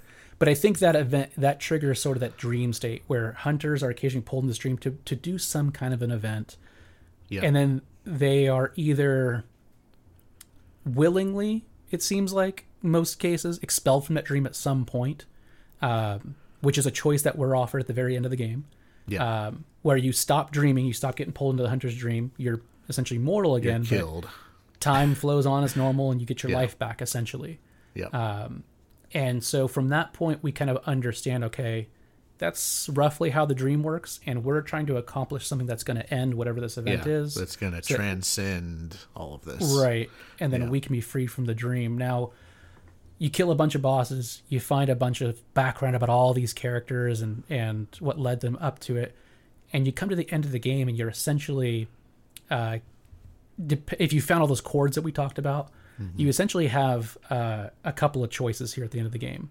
If you haven't found any cords at all, um, then you go to meet with Gehrman, and he's like, "Hey, great, mission accomplished. You killed, you know, a great one. You killed uh, Mergo's wet nurse, which is a great one. It's it's one of the very few instances of the game where when you kill a, a monster, it doesn't say prey, you know, slaughtered like all the other ones do. It says nightmare slain. You've killed a great one, um, and that's essentially what you were supposed to do. You you you kill uh, Mergo's wet nurse, nightmare slain. You go back to the hunter's dream, and you can finally get to this gated off area. And Gehrman says, "Hey, great job. Your reward is you get to leave finally. Just go ahead and bend down, and I'm gonna kill you, but you'll wake up, and Yeah, you won't no really die, but back. you'll wake up. No more come to the dream. You're That's you're what he says. Yeah, who knows if Uh, that's what actually happens or not? so so you haven't done that, right? I didn't do that ending. No. Yeah. So yeah, that, like I said, I I look I I didn't plan on doing another playthrough immediately. that's so okay. I, I looked ahead and I saw what I needed to do to get like the final Yeah. ending, and so I, I, I did the uh, umbilical cords that I needed to do. So, so I Yeah. got that was the one ending that I got. So effectively, taking Gehrman's deal is one ending path that you can go down. Yep. You can also reject his deal, in which case Gehrman gets out of his wheelchair, and fights you as a hunter. And it's funny because he still limps, but man, that dude is buff. He's he has a buff he's super cool scythe weapon. He's Yeah, fast. He has quickening, fast. which you can also get in the game, but your quickening is nowhere as good as his. Yep. That you can find you can find an item if you find the real world location of the hunter's workshop, and you can find the hunter's bone, Mm-hmm. um, which allows you to spend uh, some of your bullet uh, resources to like basically have short form teleportation. Teleport. Yeah. um, and man, it's my favorite. It's my favorite arcane item in the game. Uh, I use it all the time. I love it. It's so cool. but Gehrman's is way better. Way better. Go way He's- faster, he's way further. it. Yeah. He's mastered it. Never Uh, runs out of bullets. and so you can fight Gehrman. He'll and if he defeats you, you're still in the dream until you like accept his deal, essentially. Um, uh, but Can you if you defeat him, If you reject know, I it can't once, can- remember. I don't think you can go. You might be stuck in that I'm loop at that sure. Yeah, point. I think you have to beat him at that point. I think you So have to have kinda- the umbilical that cord. You're, you're right. Yeah. So the, the That would be next thing you- hilarious though if you rejected it and he killed so you funny. and you came back and he's like, "Want to reconsider that uh, that conversation because that we that's just had?" that's essentially where he's going with it, right? Is he's saying like, hey, um, and and what's interesting is is uh, if you if you walk around the hunter's dream and you have more than I think forty insight, um, you'll occasionally encounter Gehrman and he's like sleeping in his wheelchair, Mm-hmm. and he is miserable. You only Yeah. get this dialogue with high insight, but effectively you can hear him like crying and asking Yeah. for someone to help him. He's stuck in this dream. He's trapped. He can't leave. He's hoping someone will free him. But and I think he it's mentions interesting. like Willem and Lawrence. Like, yeah, "Why Willem, you Lawrence, somebody." for so long. Blah blah. Exactly. I'm ready to be out of this. Blah blah. but you get to the end And, and, you, you, almost realize feel like, bad for him. Until, almost. until the very but end. you, if you if you like really think about it, you're like, oh man, he's actually done some pretty messed up stuff. yeah. so whatever. Don't feel. But bad for him. effectively, it's interesting at the end, right? Knowing how badly he went out of the dream, he's still willing to kill you to get you out. Because I don't think he's necessarily looking for someone to have to suffer the way he's suffering. Yeah. yeah. least that's I my guess- take on it. Yeah, I, I think he, ne- yeah, never wants another hunter to suffer the way that he and Maria and some of his other hunter that he trained. Um, so th- this is his way of protecting them. The hunters, yeah. Yeah, but at the same time, like you mentioned, he's done some some really terrible stuff. So I guess it's Yeah. It, doesn't really wash, you know. Yeah. in- And you can get a lot more- perspective. You get a lot more history of that in the old hunters DLC, but yeah. Yeah, So if you if you don't take his deal, you fight Gehrman, you beat him. If you haven't consumed the umbilical cords, um, then essentially by defeating Gehrman, you release him from the dream, and the moon and presence materializes. You see the which great is a one. which is a great one. Yeah, one of these Yeah. cosmic god godlike things. Yep. And it comes down, and it's like, well, we need a new host. yep, we somebody's got to run the dream. Yeah, Um, but now, if you've consumed those umbilical cords, like you had mentioned, you go hunting for those things, you consume them. When the moon presence comes down and essentially is looking for a new host, you now have the ability to reject that and do battle with the moon presence itself, yep. which you do. And I think this is this is the route you went, right? Yeah, I fought the moon presence. Yeah, and and Yeah, just so to- did I. re- really quickly to go back. So Yeah, yeah, please. You, you, you can if you reject Gehrman and then you fight him. Mm-hmm. Then the moon presence comes down, gives you a big hug, gives you a big alien like xenomorph looking xenomorph Yeah. looking thing hug. And then the the cut scene is now you're in the wheelchair Right. and you're a Gehrman, and so now you're the hunter that's in inside the dream, Right. you know, and this cycle is going to continue, right? So like that's that's the the uh, resolution of that ending, Yeah. and then you get to this third one where you've you know imbibed of these umbilical cords, which gives you some you know l- level of closeness with these great ones and you you reject Gehrman, you fight him, you kill him, and then the moon presence comes down, and then you say, "I'm gonna fight you." Like you're at Yeah. a good enough, you're at a high enough level, you know, with these great ones that you can actually fight them, yeah. and and if when you're able to beat it, Uh, and so this is another one where you have to beat it. Like there's not a way out. I think if Right. you It'll just repeat over and that, over yeah. again So until you, you you have, it. but man, the the moon presence fight is so much easier than, than the Gehrman fight. Gehrman's fight. Yeah, I think so, Gehrman took me like 20 tries, and I think I My- beat the moon presence on the second My favorite try. fights in the games are the hunter on hunter fights, but I also think they're by far the hardest because they They're have hard, all yeah. the tools that you have. Yep. Um, so yeah, Yeah, I, I would agree that's with you. I think the moon presence, in comparison, is kind of a pushover compared to Gehrman. As weird as that is. yeah, for sure. Anyway, so yeah, now back back over to you. You can finish explaining what so- happens at the end. So yeah, if you defeat the moon presence, right, then it goes away. My opinion is that you can't really kill any of the the great ones. Really, their consciousness does not seem to be tied to their bodies. Yeah. Um, Who You can you can defeat them, and it still seems like they're available in other areas. They're still present. Mm-hmm. Um, so, but neither here nor there. You kill it, and then by doing so, it seems like you learn something, and it allows you to ascend. You Mm-hmm. uh, effectively become a baby great one, which means you look like a squid. You're, you're reborn as a as a ba- baby great one. So Yeah, you are the you look like first a giant truly- slug. you truly ascended. There, there are You- other yeah. um, enemies in the game called kin, which have ascended. They are kin of the Great Ones, but they're not really fully. Tra- there's some human. There's Uh, yeah, that, that's kin, what I was saying earlier. failed. Like as close as a human can get right. to being a And great then- one. You seem like the first to have fully ascended, and, And- the doll and- picks you up and is yeah. Yep. You, that's where you And- are. But you're still in the dream, oddly enough. Yeah, yeah, that that's interesting. But uh, you know, which is a yeah, that, I guess that is. Oh, well, that goes into a whole nother thing Yeah. about who, what's the doll, who's the doll. Um, Ah, there's a lot but- of uh, stuff there. and so I, I think just to kind of come back full circle on this, Please. pale blood you know again the very beginning the note seek pale Mm-hmm. blood pale blood and transcend the hunt pale blood i think uh, the most common opinion is that the moon presence is pale blood Could and be, by yeah. killing the moon presence and be- ascending to become a great one that's what was meant by transcending the hunt at least in the Yeah. Lore that I've read, you know, kind of the Yeah. base understanding that I have. I've read interviews uh, with Miyazaki, um, and he talks about that note, and he thought about rewriting it because he, he agrees it is not clear, and Mm-hmm. they debated on it back and forth a while before they left it alone. Yeah. Well, there, there's definitely some mentions. Yeah, yeah. There, there's some other notes about, you know, that kind of mention moon presence and pale blood and the same. Mm-hmm. Yeah.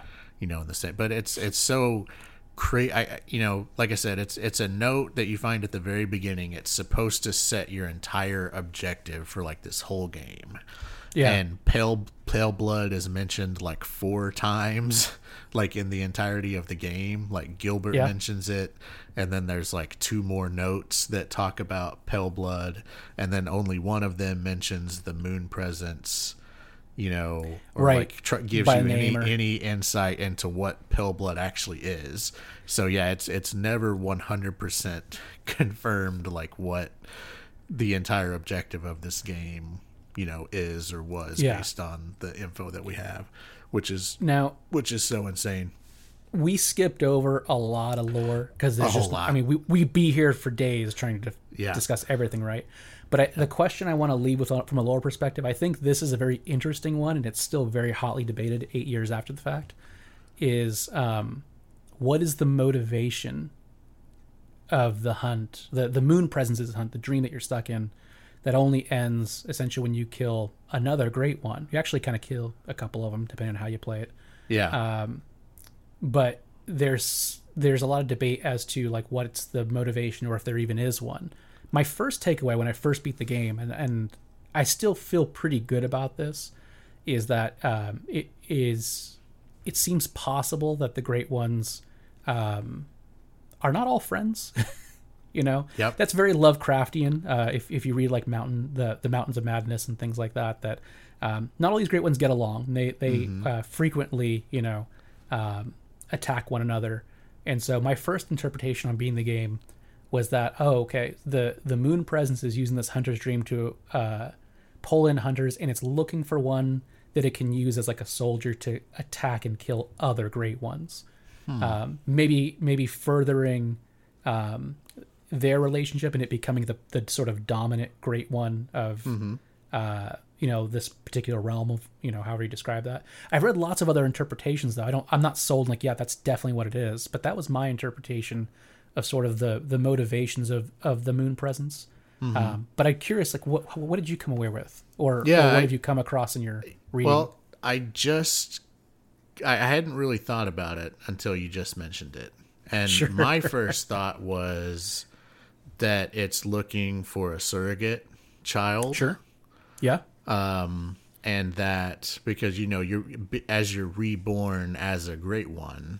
Mm-hmm. I mean, I guess again, like you mentioned, you we we don't know if we're actually killing these things when we defeat them. Yeah. So if we're not, and it was motivated to find a surrogate child because it had lost, you know, a child, Yeah. then like that would be that that could be that that was the first thing that that popped into my That makes head. sense. No, I like that. I like that a lot. Um, I, I guess to like bolster what we're talking about there is, uh, if you go, did, did you play through uh the the chalice dungeons, the optional? No, not at all. Okay. That's another area I didn't get into at all. If you get further down there, it's not very lore heavy, but you find some things. And one of the things that you find at the very, very end of the Chalice dungeons leads you to believe that um, that's that's where potentially Mergo comes from. That Mergo was probably the result of of the Great Ones having a, a child, uh, that child dying, but Mergo not really dying. Mergo still being a, a presence that is essentially summoned um, potentially by Micolash in, in the ritual they're doing in, in Yahar'gul. Um, and so it's it's like even killing it doesn't really, you know, remove its consciousness. It's it's still out there. Yeah. But maybe because of this ritual it's trapped in, in like because it's not mature enough to exercise its abilities. Kind of like Rom, right? Rom doesn't really defend itself like very functionally. no, not at all. not at all. Yeah. yeah, that makes so I've I've seen some some debate uh, uh, around it looking for surrogates. I've also seen if if uh, you didn't play through the the Chalice dungeon, so it may not have made a ton of sense. But as you there's two events in the game uh, after you beat Rom and the Blood Moon, uh, or the Pale Moon becomes Mm-hmm. visible to everybody. You see a woman staring up at the moon. Yeah, Yharnam, Uh, right? th- yeah, Yharnam, the Pthumerian queen. Yep. You also see her outside uh, the the boss fight for Yeah. uh, Mergo's wet nurse. Yep. So seems very likely that Mergo's her child. Uh, Yep. And there's there's some speculation that um, you find all kinds of things that say like the great ones are sympathetic to like the pleas The people and the that reach prayers out to of- them. that reach out to them, make contact Yep. um, that uh, that Yharnam, the queen, uh, even though she's dead, like her, she's ascended in some way. Her consciousness is still out there, and she is like essentially asking for help because her child is now trapped in this like um, nightmare that uh, that Micolash has made. Mm-hmm. Which I think is interesting. I don't know if I'm sold on that, but I think it's interesting. Yeah. Yeah, I think the little bit of lore that I read, I don't think they were sure who Mergo's I no father is. was. yeah, yeah, nobody is. yeah, But no I- one is. I- I've heard I- Oedon is a is a popular. Yeah, I think that's yeah, that seems to be the the common one that I saw. But I mean, I guess there Mm. is a possibility that it could have been the moon presence, right? could be. And and Yeah. then you know when Mergo died, it was looking for a surrogate. And That um, you know, I've not heard that hunter. before. I like yeah, that, that. again, that was the initial thought that I had when I like when that a you- when lot. You asked it. that makes a lot of sense actually. Senpai noticed me. That's one of the things I like about these games, though. Right? There's so much open interpretation. You feel like you can eight years later learn new stuff about it. Yeah, So, and and like I said, I feel like we've we've we've done a terrible job of covering this. Like The- we've been and jumping around like- all over the place, but That's okay, right? Because there there are like term papers and theses that are written out there if you really want to dive into the deep lore. But I more or less just want to just like get it out of my brain uh, after Yep. eight years of thinking about it, and it was fun Yep. to talk about. So I know we've gone way over time, but just to to kind of wrap up uh, your thoughts on this, um, now that you've played Bloodborne, what did you think? Did you like it? Uh, and how does it compare with the other FromSoft titles in your opinion? man, Yeah, I I liked it. I mean, Mm-hmm. the story and the lore was was super interesting, right? I, Yeah, I I'm also a fan of the lore, you know, with Elden Ring. Like I Oh, that was fun the, too. the demigods are a little bit more comprehensible in that game, but it's still It's a lot easier to with a lot- follow. well, but there's still, But it's still- you know, there, there's yeah. still the the greater ones. I think is what they're called in Elden Ring. Mm-hmm. Elden Ring that you know kind of function in a similar way to what they do in Bloodborne. Like you, you don't Yeah. really know that much about them. Their motivations are unknown. Um, so so I'm I really like you know the the lore of that is really interesting yeah, I agree. um, and and so that held held up great in my opinion over 8 Mm-hmm. years. Um, I would say the game itself held up really well too. Um, you know, like graphically, performance wise. I was This- playing on my like OG PS4. I don't have a you know pro or anything. This is like an old thing. Honestly, like, it would make a dust. difference. I I replayed it on PS5. The performance doesn't get any better. Yeah, but I mean, I mean, it, it, it comparatively though for an eight-year-old game, yeah, you know, I've played other eight-year-old games that play like total trash. they play like, like oh yeah, know, this feels like a game that was made eight years yeah, ago. and and so I mean, I think that's you, you know that might be more of a dig at FromSoft and not making you know a huge change over the way things work in the last eight years. It could be. uh, you know, because Elden Ring functioned very similar, you know, Yeah. to uh, to Bloodborne. But yeah, so it, it holds up well. Um, I I had a really hard time coming from Elden Ring, and that being the one that I I I was still Elden Ring's still my number one. Sure. Um, yeah.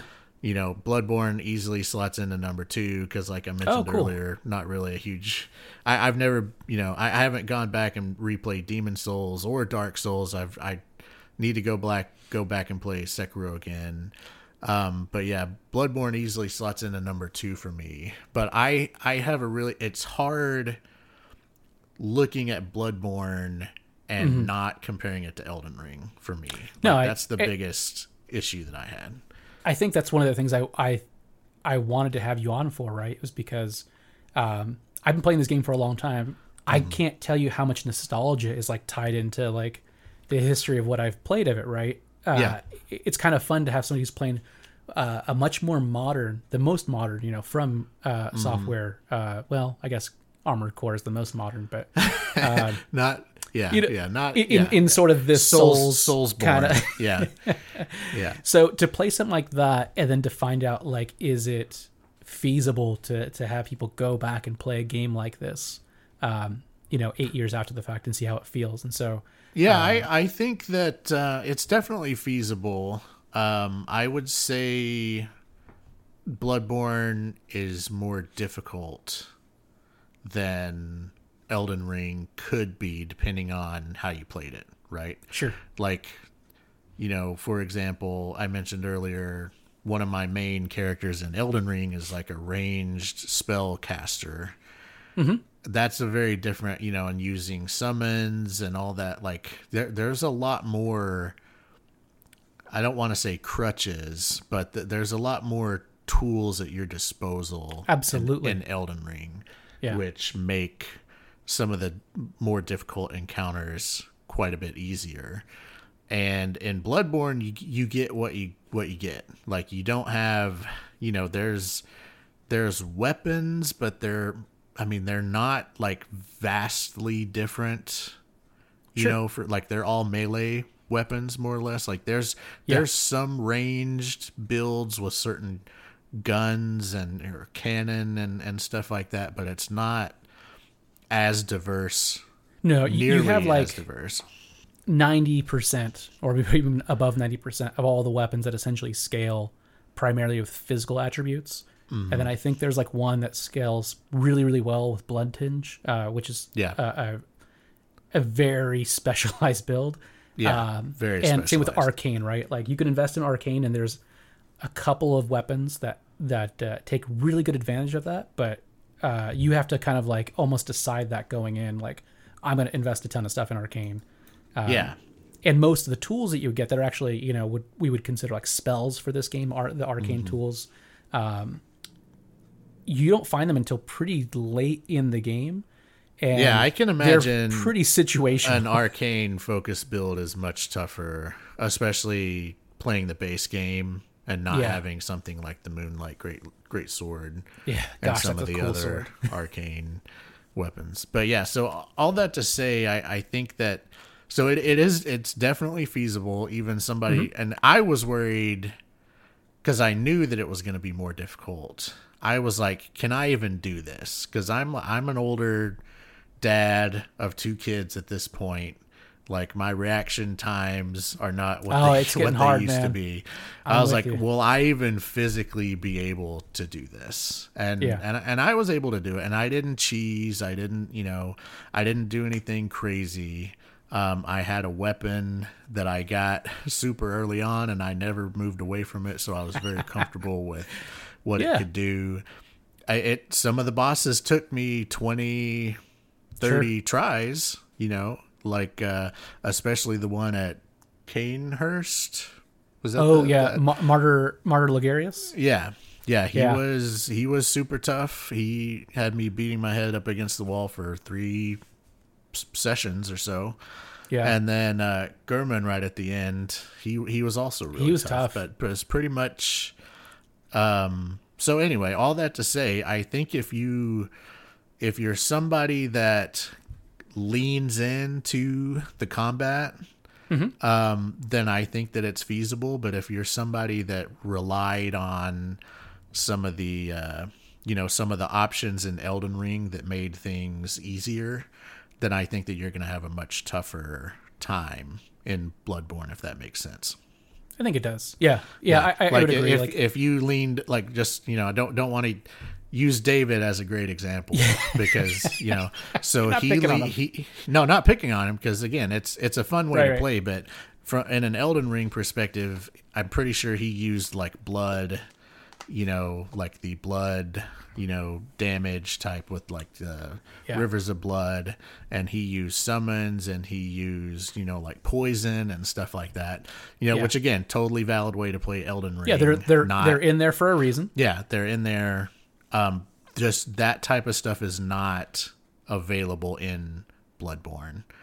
Like bloodborne moves a lot faster. Like Malenia is a, a, a pretty good example of not quite i would say Malenia is more difficult in a lot of ways but she's much closer to like the Ger- the Gehrman fight for example um okay yeah in in, in my opinion. So Yeah. uh, imagine, and you did this because you're because you're awesome. You put these rules on yourself, like Oh, no, yeah, I'm- no, no, I'm an idiot. summons, like melee only, no none of this.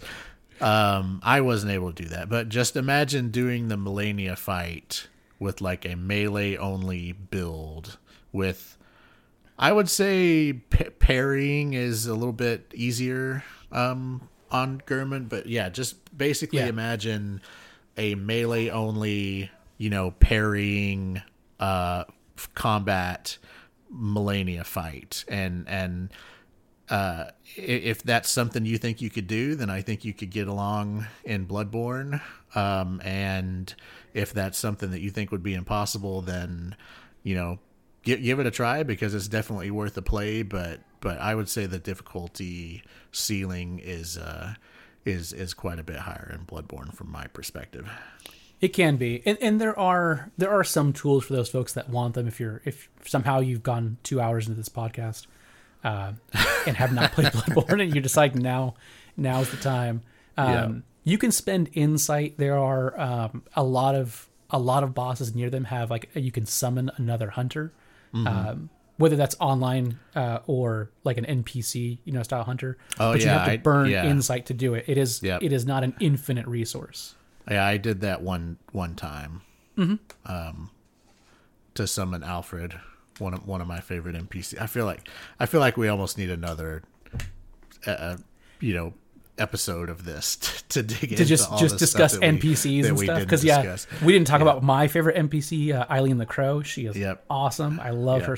It's so short and condensed, but her storyline's awesome, and she's a cool character. Yeah. Alfred's great too. If Alfred's you play through his great. I loved whole Alfred. story. Um, Yeah, man, I could I could 100 percent do this again. Um, and I think we absolutely need to for Elden Ring. I think once one day when that when that DLC drops, Yep. Right before, maybe get it together. maybe I'll make notes for that one so I can actually structure it better. Yeah. Um, and this went went off the rails a little bit, but it was fun, man. I had, Give me had a great one time. second because I just happen to have it here. I want to pull up. Yeah, Yeah, 394.6 hours in Elden Ring playtime. That's is what I'm wild. Uh, I think I'm over 200, but you've still got me by like 100 plus hours. Yeah, it's that's a lot. Um, so yeah, I, it's a I would great be game. happy. It is great and very similar. You know, lore discussions could Mm-hmm. be had.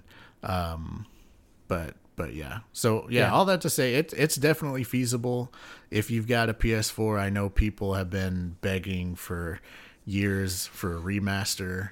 Yeah. Um, you know, and there's a rumor You posted this that today. was posted Yeah. very recently that FromSoft could be working on a PS5 exclusive, and so I think people are very antsy, hoping that that could be Bloodborne. I, I to be honest, I would be very surprised if they remade it.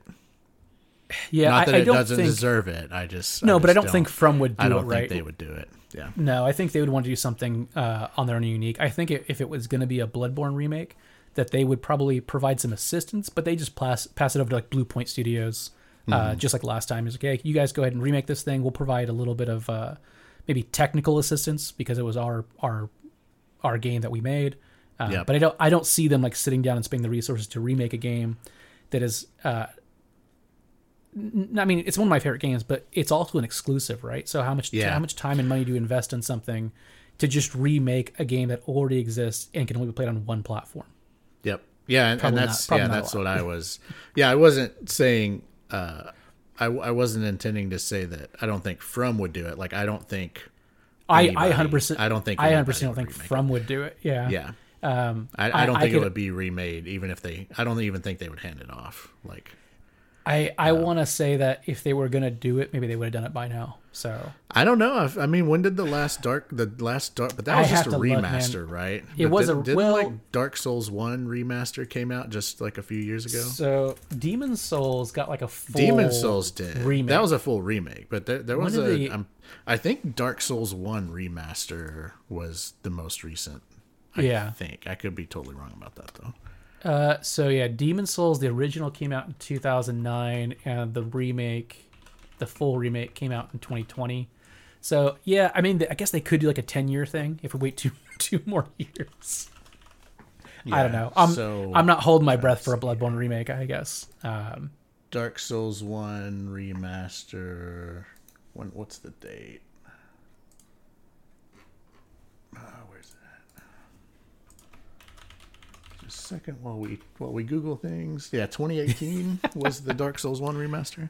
yeah. And what was yours? What was Demon's Souls? So was so Demon's Souls was was the original came out 2009, and Mm-hmm. the the PS5 remake came out in 2020. okay. So, so that is the most recent. So Dark Souls One remaster was before that. So Yeah.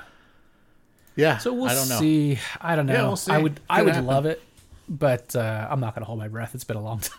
And and to be honest, I mean, and people have talked about the the limitations of Elden Ring, like from a graphical perspective, sure. like it, you know, it, it doesn't go like it's got a locked frame rate, even on PC. Like I don't think Mm-hmm. it goes over, you know, a, a certain frame rate, and so.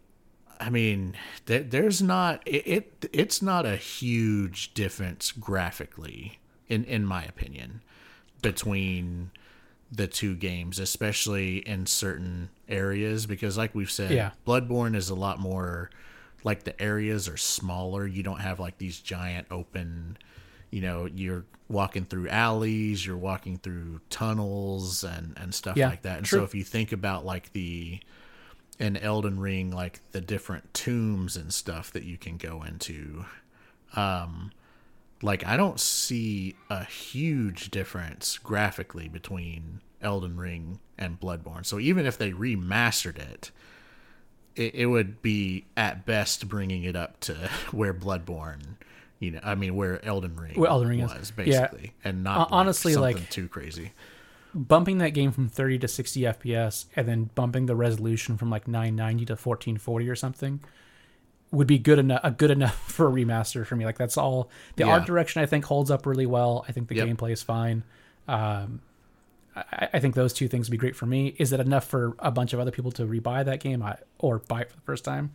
Don't yeah, but I and I don't know if HDR was as big of a thing back then, but I feel like with with the technology that we have today, with like making because Bloodborne's a really dark. yeah it's it like- takes place at nighttime right so yeah, so there, there's a lot lot, of- of lot of room for. There's a- contrast. yeah, yeah, Yeah. So I think we have a lot more, you know, uh, technologies that that enable those contrasts more. yeah and so hdr maybe, maybe make that, could game be, pop really really yeah, nicely maybe that I, I could definitely imagine lighting and HDR and and all that stuff making that game pop. But yeah yeah, e- even Well- if they remade it from scratch using whatever they built Elden Ring in, like I don't, it, it wouldn't be yeah vastly it's- vastly different than than what it is. But just Yeah, because so. you know that I don't think they. I don't. I don't think they've, you know, upgraded their engine or tooling or whatever, you know, um, greatly um, when when they made Elden Ring, for example. So, Yeah, I, I think you're probably. I mean, we had those kind of discussions when Elden Ring was coming out, and it was super fun to play. But I still made the argument that, like, you know, graphically, it wasn't super impressed. I mean, I'm always impressed by From's art direction. Mm-hmm. Sometimes graphically, it's not always like the most impressive thing going on, but their art direction carries that a long way. yeah, Um, and I think between the two, it's more important because that's why you can play Bloodborne eight years after the fact, and it still Yeah. doesn't like Yeah, sting exactly. your eyes. Right? The art direction looks fantastic. Just wish it was a higher resolution. yeah. I mean, you you definitely can't compare it to like your God of Wars, Right. Yeah, the, that a- crazy amount of fidelity. Dog. Yeah, Last of Us Yeah. Part Two, um, anything like that. Um, Yeah, that's fair. yeah, Well, for for the folks that tuned in for this, man, I, I had a great time talking about Bloodborne. This was amazing. I know we skipped over a bunch. We didn't talk a, half about you know what things get revealed with insight or a bunch of the lore. And again, it's just there's never enough time There's today so to do that kind of yeah. thing. We'll probably take that conversation to Discord and continue to have it. But uh, man, Casey, thank you so much. This was so much fun. it was. It was great, and thank you for It was a having me. blast. And oh, and anytime, man. I know we talked about you know how crazy Bloodborne is and how everything's out of order and nothing really makes sense, and I think we captured that in our discussion. Yeah, that- I that feel like uh, I feel like you can you can follow this podcast episode about as well as you can follow Exactly. uh, yeah, we your probably first did- playthrough we probably made it even worse. People are probably more confused after listening to this podcast than they were. It'll make more sense when you play it. you just got to raise your insight, bro. Get, There get that go. insight up. It'll all make sense. Get yeah, just line your brain with eyes and you'll be just fine. All right, folks. Say so thanks good. for tuning in. We'll uh, we'll do another one of these really soon, I hope. Uh, and uh, fingers crossed, we'll get that Christmas episode out for you here real shortly too. All right. Can't wait. Hey, Casey, thanks again. Really appreciate Thank your you. time. Pleasure. All right, folks. Have a great one. Bye.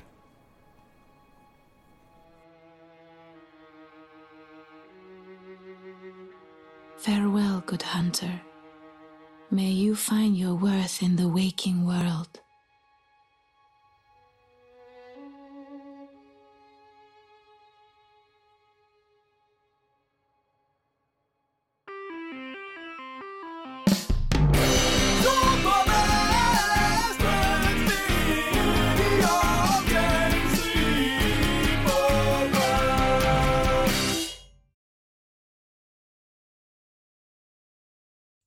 What are you still doing here? Enough trembling in your boots. A hunter must hunt.